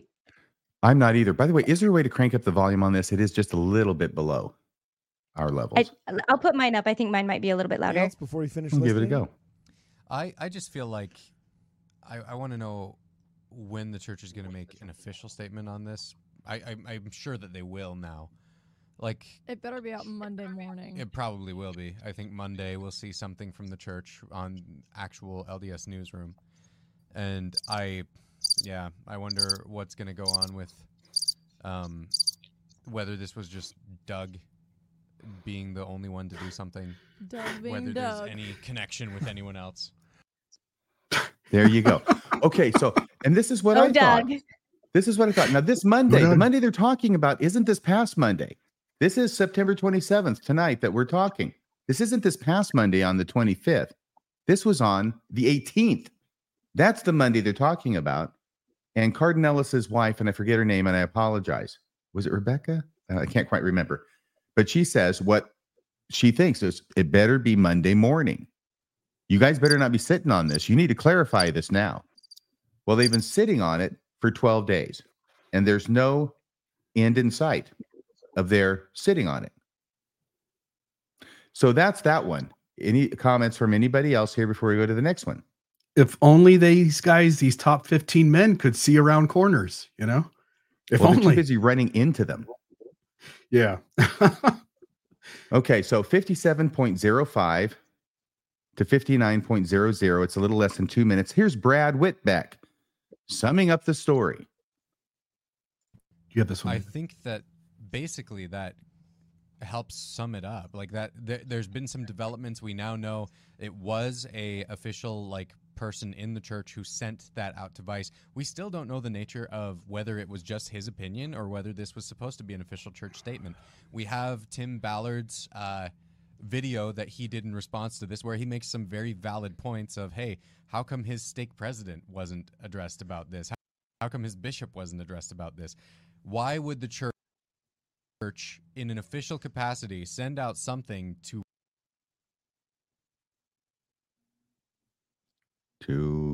Is it skipping for you guys, or is it okay? No, it's skipping a little bit. Okay, Bill, maybe we should do yours. Sorry about that, everyone. Do we want to let's just do that? Yeah, what Maven did was she downloaded the entire episode in case they were going to take it down. So we wanted to preserve this for posterity. That's what you were using, right, Maven? The downloaded version? And Bill's going off of the actual YouTube channel. No, I've got Maven's version as well. Oh, yeah. Okay. Well, let's see if yours works. I have something different up though. Yeah. A official person in the church who sent that out to Vice. We still don't know the nature of whether it was just his opinion or whether this was supposed to be an official church statement. We have Tim Ballard's video that he did in response to this, where he makes some very valid points of, hey, how come his stake president wasn't addressed about this? How come his bishop wasn't addressed about this?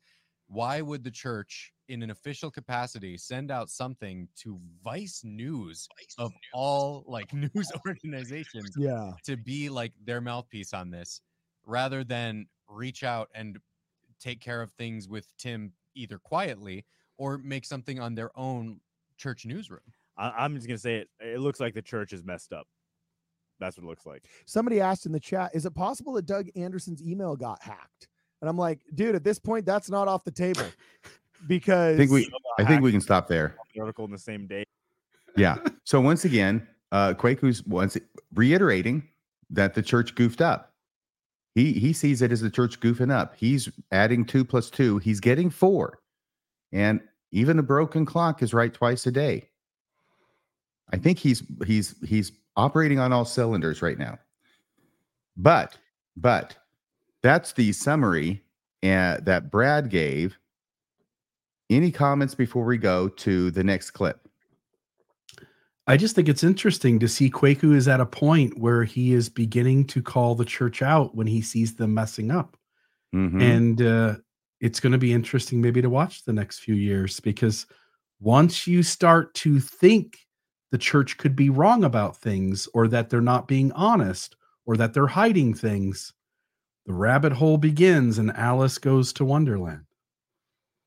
Nice literary reference there, Bill. And Quaker's going to continue with this sentiment in the next clip. It's 36 seconds long. It's from 1.00.24 to 1.01.00. And what's the topic of this one? Quaker finds this very troubling. That's the one I labeled it. If you downloaded mine, I did. What is it? What's the name of it? Horrific Precedents. Yeah, let's see here. I've got it right here. I just got to find it. Where are you hiding? Pins and needles. Yeah, let me apologize for just a moment. I need to see Horrific. I had to pick this up, and I wonder if maybe that's why it was skipping. I can try again, and if it is skipping, and you find it, we'll put it up. Or yeah, I've got it here. If we can just wait 2 more seconds here. It's 1.00.24. Horrific Precedents. There we are. Here we are.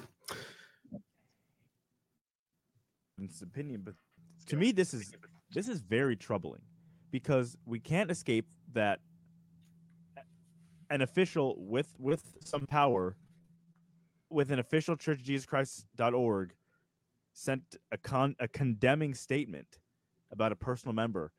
I mean, what's to stop that from happening to us? And he roped in M. Russell Ballard too. Like. Yeah. An apostle. What happens? We wake up one day and the church has issued a statement saying Ward Radio and those, that could happen. Yeah. This sets a horrific precedent. Yeah. I'm still waiting for that to happen. Actually, I can't understand what's keeping that statement, but yeah, Kwaku's troubled. Now here he shifts though, because here he's shifting a bit, and it's not so much the church. It's Doug Anderson doing it and roping in Elder Ballard. That's what sets the horrific precedent to him. So he's talked about the church could have effed up, as he put it, or goofed up, as he said later on. But now he's turning away from the church and more toward Doug Anderson. Yeah. Can you imagine there's any point where somebody in the church PR department sits at their desk and they open up their email and there's Vice News asking for a comment? And somebody's just like, yeah, I'll tell you what, I know what the brethren would say. I'll just type it in right here and I'll just send it on its way. I don't need to ask anybody. I'm just going to throw out my answers and sure it'll be good. Mm-hmm. I know what I'm doing. And I think that they were fully expecting that the following Monday, the church would issue a clarification on its official newsroom website. That's what I thought. That's what they thought. I think a lot of people thought that. And we were all wrong. And it didn't. Right. So here's the final clip. I'm sorry, go ahead, Megan. I just think it's ironic that he kind of throws out this concern, like, hey, this could happen to us, which again was another moment of like, yes, are you new for me? But with this episode in particular, they've done the most they've ever done before to potentially start that process happening. So I just thought that was really interesting. It is. They don't have to worry a bit, because the reason the church responded this way is because this is speculation on my part, but it seems obvious to me. The reason they responded in this way to Tim Ballard is because they knew that Tim Ballard was going down, and they are scared to death that he's going to take Melvin Ballard with him. By the way, Melvin is the first name of Melvin Russell Ballard. That's what the M stands for. Yeah, it's in honor of Grandpa, the guy who received a newspaper from across the waters about all the genealogy to be done over in England, but it got to him in like 3 days when it should have taken like 3 weeks to travel by ship or whatever. Right. And that's Elder Ballard's, I think it's his granddad, Melvin Ballard, after whom he is named. And he was an apostle too, I think. Yeah. Okay. So Kwaku is now going to finally say that he's going to side with Tim Ballard on this, on the matter of principle alone. And this is 1.02.50 to 1.04.11. And which one's this, Maven? Little guy. And this is what happens when Maven retitles all of my clips. I got it here. Whether it was a combination of some bad folks or it was the church itself. Whether this was a hack or whether it was a combination of some bad folks or it was the church itself.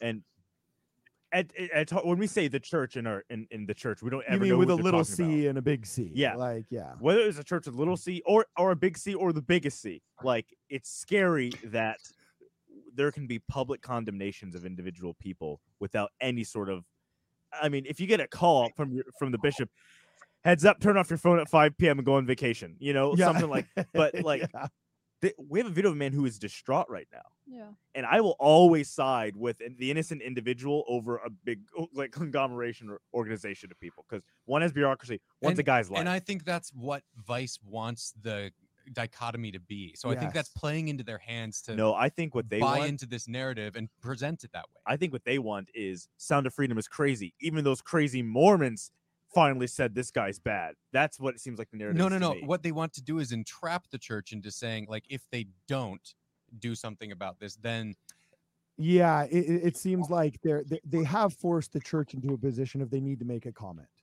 Well, yeah, and I'm if just they don't say, make a comment, it better be Monday morning first thing. And like if it goes Monday evening, like that's just gonna look really bad. Yes, it's going to look really bad, and it's going to look even worse if it's 12 days later and they still haven't made an official comment. The fact is the church made their comment, they gave it to Vice News, and that's all they're going to say because I'm sure they consider the matter closed. And I just want to say it's interesting that he kind of said this is also more like apostate talking, that he would defend, quote unquote, the little guy against the institution. That's precisely the way to get excommunicated. I mean, if he continues, obviously, but I mean, Sam Young, he campaigned for a lot of little guys, and it just, I mean, obviously, like it's been interesting on this side of things because a lot of us don't like or find Tim Ballard and the church both to be corrupt and problematic in really just there's a lot of overlap. They're really not too different with the kinds of things that they're behind when, like we know the church covers up a lot of child sex abuse. And so it's just like, if this guy's going out and committing it, it's happening here in Utah and like every other ward. It's, you know what I mean?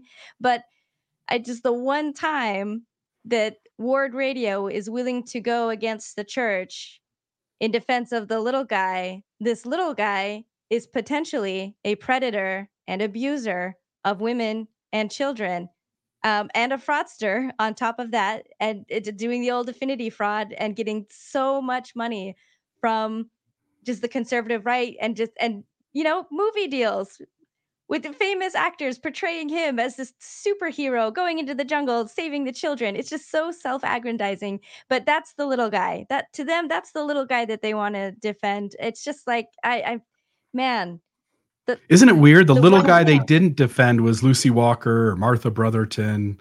The 30-something. Yeah.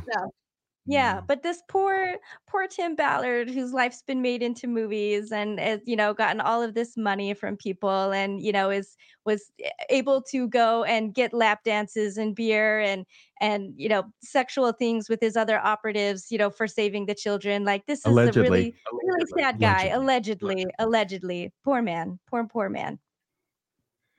Oh, by the way, I did hear at this time, Kwaku inserted into his defense of Tim Ballard that he's innocent.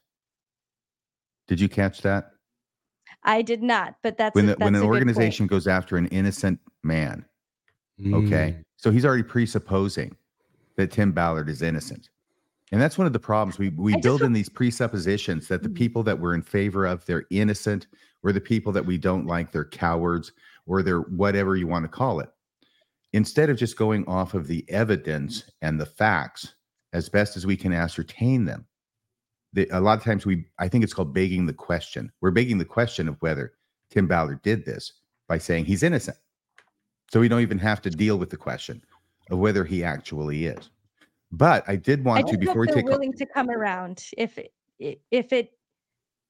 I feel what I'm already seeing is it doesn't matter. More and more things are starting to come out, and it seems like the more things that are said, the more when you this conspiratorial thinking, there's always excuses. They've already come up with so many outlandish scenarios that I guess what indication is there that as more testimonies come out, as more operatives speak out, that they won't continue to do that, to desperately find ways to continue to justify Tim Ballard and say, everyone else is lying. Everyone else is just, they just want to bring a good man down. It's Where Joseph have I heard Smith this reasoning before? Yeah. Yep. Everyone's lying. We're not playing this clip because this is from a one that's later. This is the one I did all that work on that I scrapped in favor of this one. But even Cardon is aware that shoes are dropping, right? More shoes are dropping. And I just want to give a memo to Cardon that the expression is shoes are dropping, not what you said, because what you said was that balls are dropping. Okay. It's a different thing entirely. All right. Just yeah, it's not memo. New Year's Eve and Dick Clark's in charge. Yeah, that would be the best interpretation of it. Yeah. So, well, and then you can drop the ball, you know. And so I think it's just where words are important. And if you switch things up even a little bit, you know. Which I do sometimes, you know, I mess up, but yeah. Well, it's a rare thing that I have the dirtiest mind at the party, but apparently that's the case tonight. It is. So do we have this tweet from Kwaku where he totally lost his Kwaku-ness? Here we go. This is a tweet from Kwaku that he put up. It's since been taken down, hasn't it? I'm not sure. My understanding is it's been taken down. Bill, can you go check on Kwaku's Twitter account and see if it's still there while I go ahead and read this? This past weekend, while the church was using tabloids to condemn Tim Ballard, David G. McConkie, former stake president and bishop, grandson of Elder Bruce R. McConkie, and Colorado Springs deputy district attorney, was arrested on charges of pedophilia and decade-long child abuse. Crickets from church PR. That's Kwaku. That's Kwaku doing our job for us. He sounds like you, Bill. He sounds like you, Maven. He sounds like me. Because what he's picking up on and broadcasting is this double standard that when it comes to a guy, from their point of view, from Kwaku's point of view, when it comes to a guy who's well-connected in the church, who's now been arrested on child molestation charges, crickets. The church says nothing about it. But when it comes to the guy who spent his life saving children from sex traffickers, they issue a statement denouncing him. Bill, have you found it? Did Kwaku do a Glenn Beck on this? When I type in @withKwaku or just Kwaku to try to get that to come up, I'm not getting anything. And I guess there's maybe a chance he blocked. Oh, yeah. That's right. I heard he took that. He scrapped his whole Twitter account. Oh he took it. Oh, did he? Well, you're not finding it, are you? I'm not, but it's also possible he blocked me. Why would he do that? That would be a good question. I've heard he's very quick to do that. Maven, can you find it? Have you been blocked? I believe I have been blocked by. It doesn't take much. I don't. Okay, everybody out there, would you please check Twitter and see if Kwaku's account exists? Number one, and number two, if this tweet is still there. If it does, they're saying he shut it all down. It's all gone. This is what he shut it all down. He pulled a Glenn Beck on us. Kwaku Glenn Becked us. He put up a tweet that was critical of the church, and then shortly thereafter took it down. Can I just ask one step further and scrapped his whole account? Yeah, that's what I wanted to ask is, folks, did he just delete the tweet or did he take down his entire account? Mm. And they're saying it's all down. It's ringing a bell to me that I think I thought I'd heard that he had taken down his entire account. Damn.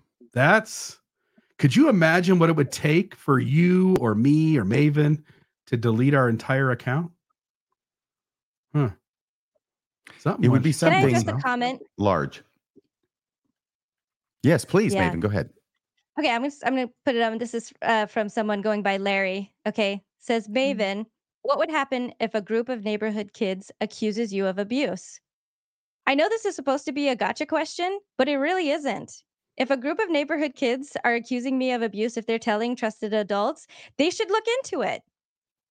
It's not a hard question. It's not a trick question. And if they look into it, then I assume, unless I'm really, really unlucky, and I have just no proof of anything or where I've been or something, like, see, this is the thing. Like, this is why I just hate this so much. It's just, it's the, you know, my reputation. If someone were to accuse me of something, if people are going, oh, Maven, you know, she would never, that's terrible, they're liars. That's the problem. That's why, like this, that's why we have such a huge issue with all of these huge scandals, is because immediately somebody's reputation is more important than what children are saying. Do children lie sometimes? Yes, but like, the majority of the time, that can be found out if people are willing to look at what evidence is around. Mm-hmm. So I just don't know, Larry, what are you thinking? Should I be saying, you know what? No, if someone accuses me of abuse, then just automatically believe that they're all liars. I'm above scrutiny. I'm above anything. You know, like people should treat me like Tim and just, you know, if I had abused children, and there would be evidence for that. There would be not just their stories, not just lies. I would have to be in the right place that, you know, where they're accusing me, when they're accusing me. You know what I mean? It's just, I'm not saying it's impossible for these kinds of traps to be set, but I'm saying when they're scrutinized, I think these things come out. And like I pointed out, like with Adam Steed, like he was a victim of abuse in many ways. And part of the abuse, you know, as a husband and under Jodi Hildebrandt, was just this complete, you know, ruining of his character and trying to set him up to be a pedophile, to be, you know, what he's been harmed by. And there was so many things in his favor that he had, all kinds of psych evaluations, like multiple professionals. Even though Jodi was the one that was just like crazy and doing all this to him, he still had multiple, you know, therapists. He's had friends. He had a lot of people backing him up. They just weren't listened to. That's the problem. Right. Well, I've thought of at least two witty rejoinders to that question, which are both in very bad taste, so I won't mention them here. However, Bill? Yes. That's all I have. I don't think we have any more. And we're approaching the 2-hour mark. Do we have time for maybe 3 phone calls? Yeah, let's do it. I'm going to let it be Cardon. Let it be Cardon. That would be incredible. By the way, I'm just really still a little stunned that Kwaku deleted his Twitter account, his X account, I should say. Yeah. It seems strange. It is strange. Well, I'm Doug Anderson is behind it. Either that or Mitt Romney. Yeah, it's got to be one of those things, right? It couldn't be the church. Not an option. All right. So is anyone on the line? Can I announce the number? Yeah, it's please. It's 662-667-6667. That's 662-667-6667 or 662 Mormons on your dial. Yeah, and so I'll check here and see if we've got any calls coming in. It might be a second. And here's one. I'll just go right to it. Caller, you are on the air. What's the name? Hey, this is Thaddeus. Thaddeus, welcome to Mormonism Live. What's on your mind tonight? I just wanted to tell you that I looked up on Twitter or X or whatever it's called, and it certainly has been taken down. It just says that there's something went wrong, try again later kind of a thing. As far as... good old 404. As far as that guy's Twitter account. So I just wanted to call and let you know. Thank you, Thaddeus. We appreciate your investigative work. All right. Well, yeah, top notch here. You guys are doing great. All of you, thank you so much, and carry on. Thank you so much. Oh, I'm sorry, Bill. Do you think maybe somebody in local leadership got a phone call from Salt Lake and asked Kwaku's bishop to reach out to him and ask him to take down his account because he was saying things that were critical of the church? I think something drastic happened. Something happened. Go ahead. Beyond that, I wouldn't be able to speculate, really. Yeah. No. But I think something drastic happened to cause that. Yeah. What do you think, Maven? I've been distracted with the comments, so I can't answer that. You see, it's at times like this, I wish I had a psychic who could channel Nephi to answer these questions. Yeah. By the way, that's another thing that still needs to be investigated, which is he hires a psychic. She's working with their organization for a long period of time. Janet Russin. She's paid really well. Handsomely. She has no real divining success. She found a feather once. Nope. So what relationship does Tim Ballard have with this woman that she is hired to accomplish nothing and paid well over a long period of time? I don't know if you're suggesting something sexual. I would just remark that Joseph Smith pulled the same game with his treasure digging and a bunch of guys, and I don't think anybody suggested there was anything sexual there. I'm not an awful lot of gullibility. I'm not suggesting sex, but what I am suggesting is that it seems as though she wasn't accomplishing what she was paid for, but there was some motivation to keep her on anyway and to pay her really well. Yeah. I wonder if, because this happened with the Joseph Smith trial, right? It was Josiah Stowell, who I think it was his nephew, was upset that he could see that Joseph Smith was taking advantage of his uncle in his older age, right? But Josiah Stowell, even though he had been strung along with this fraud the whole time, he defended Joseph Smith and said that, yeah, they didn't find anything, but he really did believe Joseph saw what he saw, and that, you know, just darn it, that treasure just slipped away. And I wonder if maybe that's what Janet was doing, which is something we didn't check, like, really go in on at all. But that's another really, really horrific part of this whole thing, is that there's this woman and Tim are stringing this poor man along for years. The father of Gardy Marty, the guy they're looking for, the little kid. Exactly. This is a real kid who's gone missing. And these guys are telling him, I know where he is. I think part of the video that comes out, like, she's even saying, like, she's bragging about her abilities and being like, they've picked somewhere random on a map, and they're just like, this is where he is, and no one would know this. You know, I'm the only one that would know. We're going to have your son. We're going to have him by the end of the day.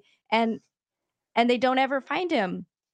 That's also crushing. A really, really horrific thing. That's one of the most despicable things ever. Yeah. But it's possible that this, when someone is so desperate to find a child, it makes sense that, you know, if someone is this confident, even if things that, you know, this really sad scenario, it's a child that's the treasure that's just slipping away right as you get there, you know. But I can understand the hope, but that's just a really vulnerable position to be in, to be strung along by charlatans like this, by really awful, awful people. So, yeah. Alleged charlatans. But I absolutely agree with you. You know, there have been people who are on Tim Ballard's side who have tried to theorize that it wasn't Tim Ballard who brought Janet Russin, the psychic, down with him. This is something that the father did. The father brought the psychic in and tried to use him with Tim Ballard, you know, I don't know, playing second fiddle or something. These are desperate ploys to try and reconcile what is an irreconcilable situation in their minds. Because how do we square that with the fact that Tim Ballard makes Janet Russin the head of one of his newly created nonprofits? I think it was Children Need Families, where she was being paid $125,000 a year. Okay? Right, that doesn't sound like somebody that the father in Haiti brought in from the side and that Tim Ballard wasn't involved. Yeah, totally. The next call here, I think, is going to be someone named Jordan. Is that the name, Jordan? Yeah, yes. All right. You're on Mormonism Live, my friend. Oh, thanks. I love your show, and I've been an avid follower for a long time. But I guess one thing I just want to point out that I'm thinking is the shock that they're showing that the church would publicly kind of condemn one of its members, when I feel like throughout its history, I mean, Joseph Smith was more than willing to call out and condemn, you know, members of the church in the early days. And then I'm thinking of when the church kind of, when that member of the Quorum of the 12, I believe it was, had some type of affair or some issue where the church didn't protect that individual at all in that situation. And so it's always the church is going to protect itself rather than watch out for the members. So I guess I'm just surprised at the shock that they're showing. Yeah. In the modern moment, RFM, Maven, can you guys think of anybody that the church named out loud in the public prior to local leadership taking them aside and saying something to them? I can't think of anyone. No. I don't know. Yeah. And I don't know the history of the church in this regard. Is George P. Lee somebody like that? I don't know. But generally, yeah, they work through the regularly established priesthood channels, and the upper guys tell the lower guys what they have to do and to leave the upper guys out of it, right? That's how it really works. But here, if we're to believe Tim Ballard, and nobody has come out to contradict him, still crickets. The state president didn't know about it. His bishop didn't know about it, which means this is something where the church felt they had to move fast and get as far away from Tim Ballard as possible. I like this comment I just put up on screen. They're shocked because they've never had empathy for anyone who's been called out. And I think that's true. They don't care about, people like you, Bill Reel. They don't care about what you tried to do or what your struggles were or any other ex-Mormons. They're just, it's already on the other side. So I think that's a good point. It's finally somebody that they care about, which is, it's really the start for a lot of people, but you have to see it happen to someone that you love to get it. And I was that way too, in a lot of ways. So I can understand that. I don't know how I'm any. Oh, I just want to say too, like with the, I get that the call out should be like from local leaders, but I feel like this distancing and this call out is not the same as an excommunication, and they're calling it that. But as far as I know, nothing like that has happened with Tim. This is just a distancing of him and his, this business, these business interests. I don't think, I think it's weird to say that this is the same thing as having been excommunicated, because I don't see that. No, I think it's much worse, because when you're excommunicated, at least the church, if it plays by the rules, keeps it private. Right. This was the opposite. Shaming. Mm-hmm. This is, shamed in front of every single member of the church, who presumably are the only people who care about what a church statement would say. Others might. But yeah, this is much worse than being excommunicated, I think. And I'm shocked that nobody reached out to Tim. If indeed nobody reached out to Tim. And he says nobody reached out to him. But once again, I don't know if that's true. Right. Yeah, it's strange now going forward that Kwaku and the rest of those Ward Radio folks, that, that they would criticize us or other folks on this side of things when they have done what has only been done in other worlds, right?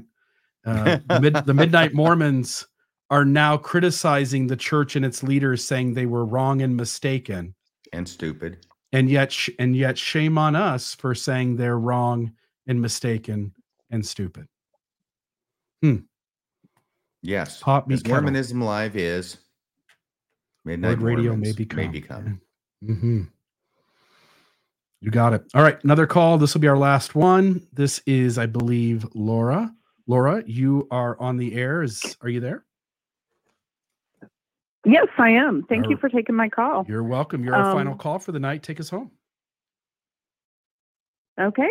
Well, first, I just wanted to say thank you so much to all three of you for the work that you do. I really enjoyed listening to all of you.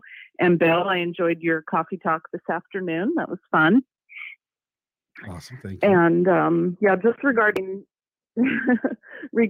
Tim Ballard, I just, wanted to say one of the things that has really annoyed me with all of this too, I mean, pretty much everything about it, but the fact that anybody that is supporting Tim Ballard, comes out and says about anyone who doesn't support him that, oh, they must be they're a pedo, or they don't care about child sex trafficking.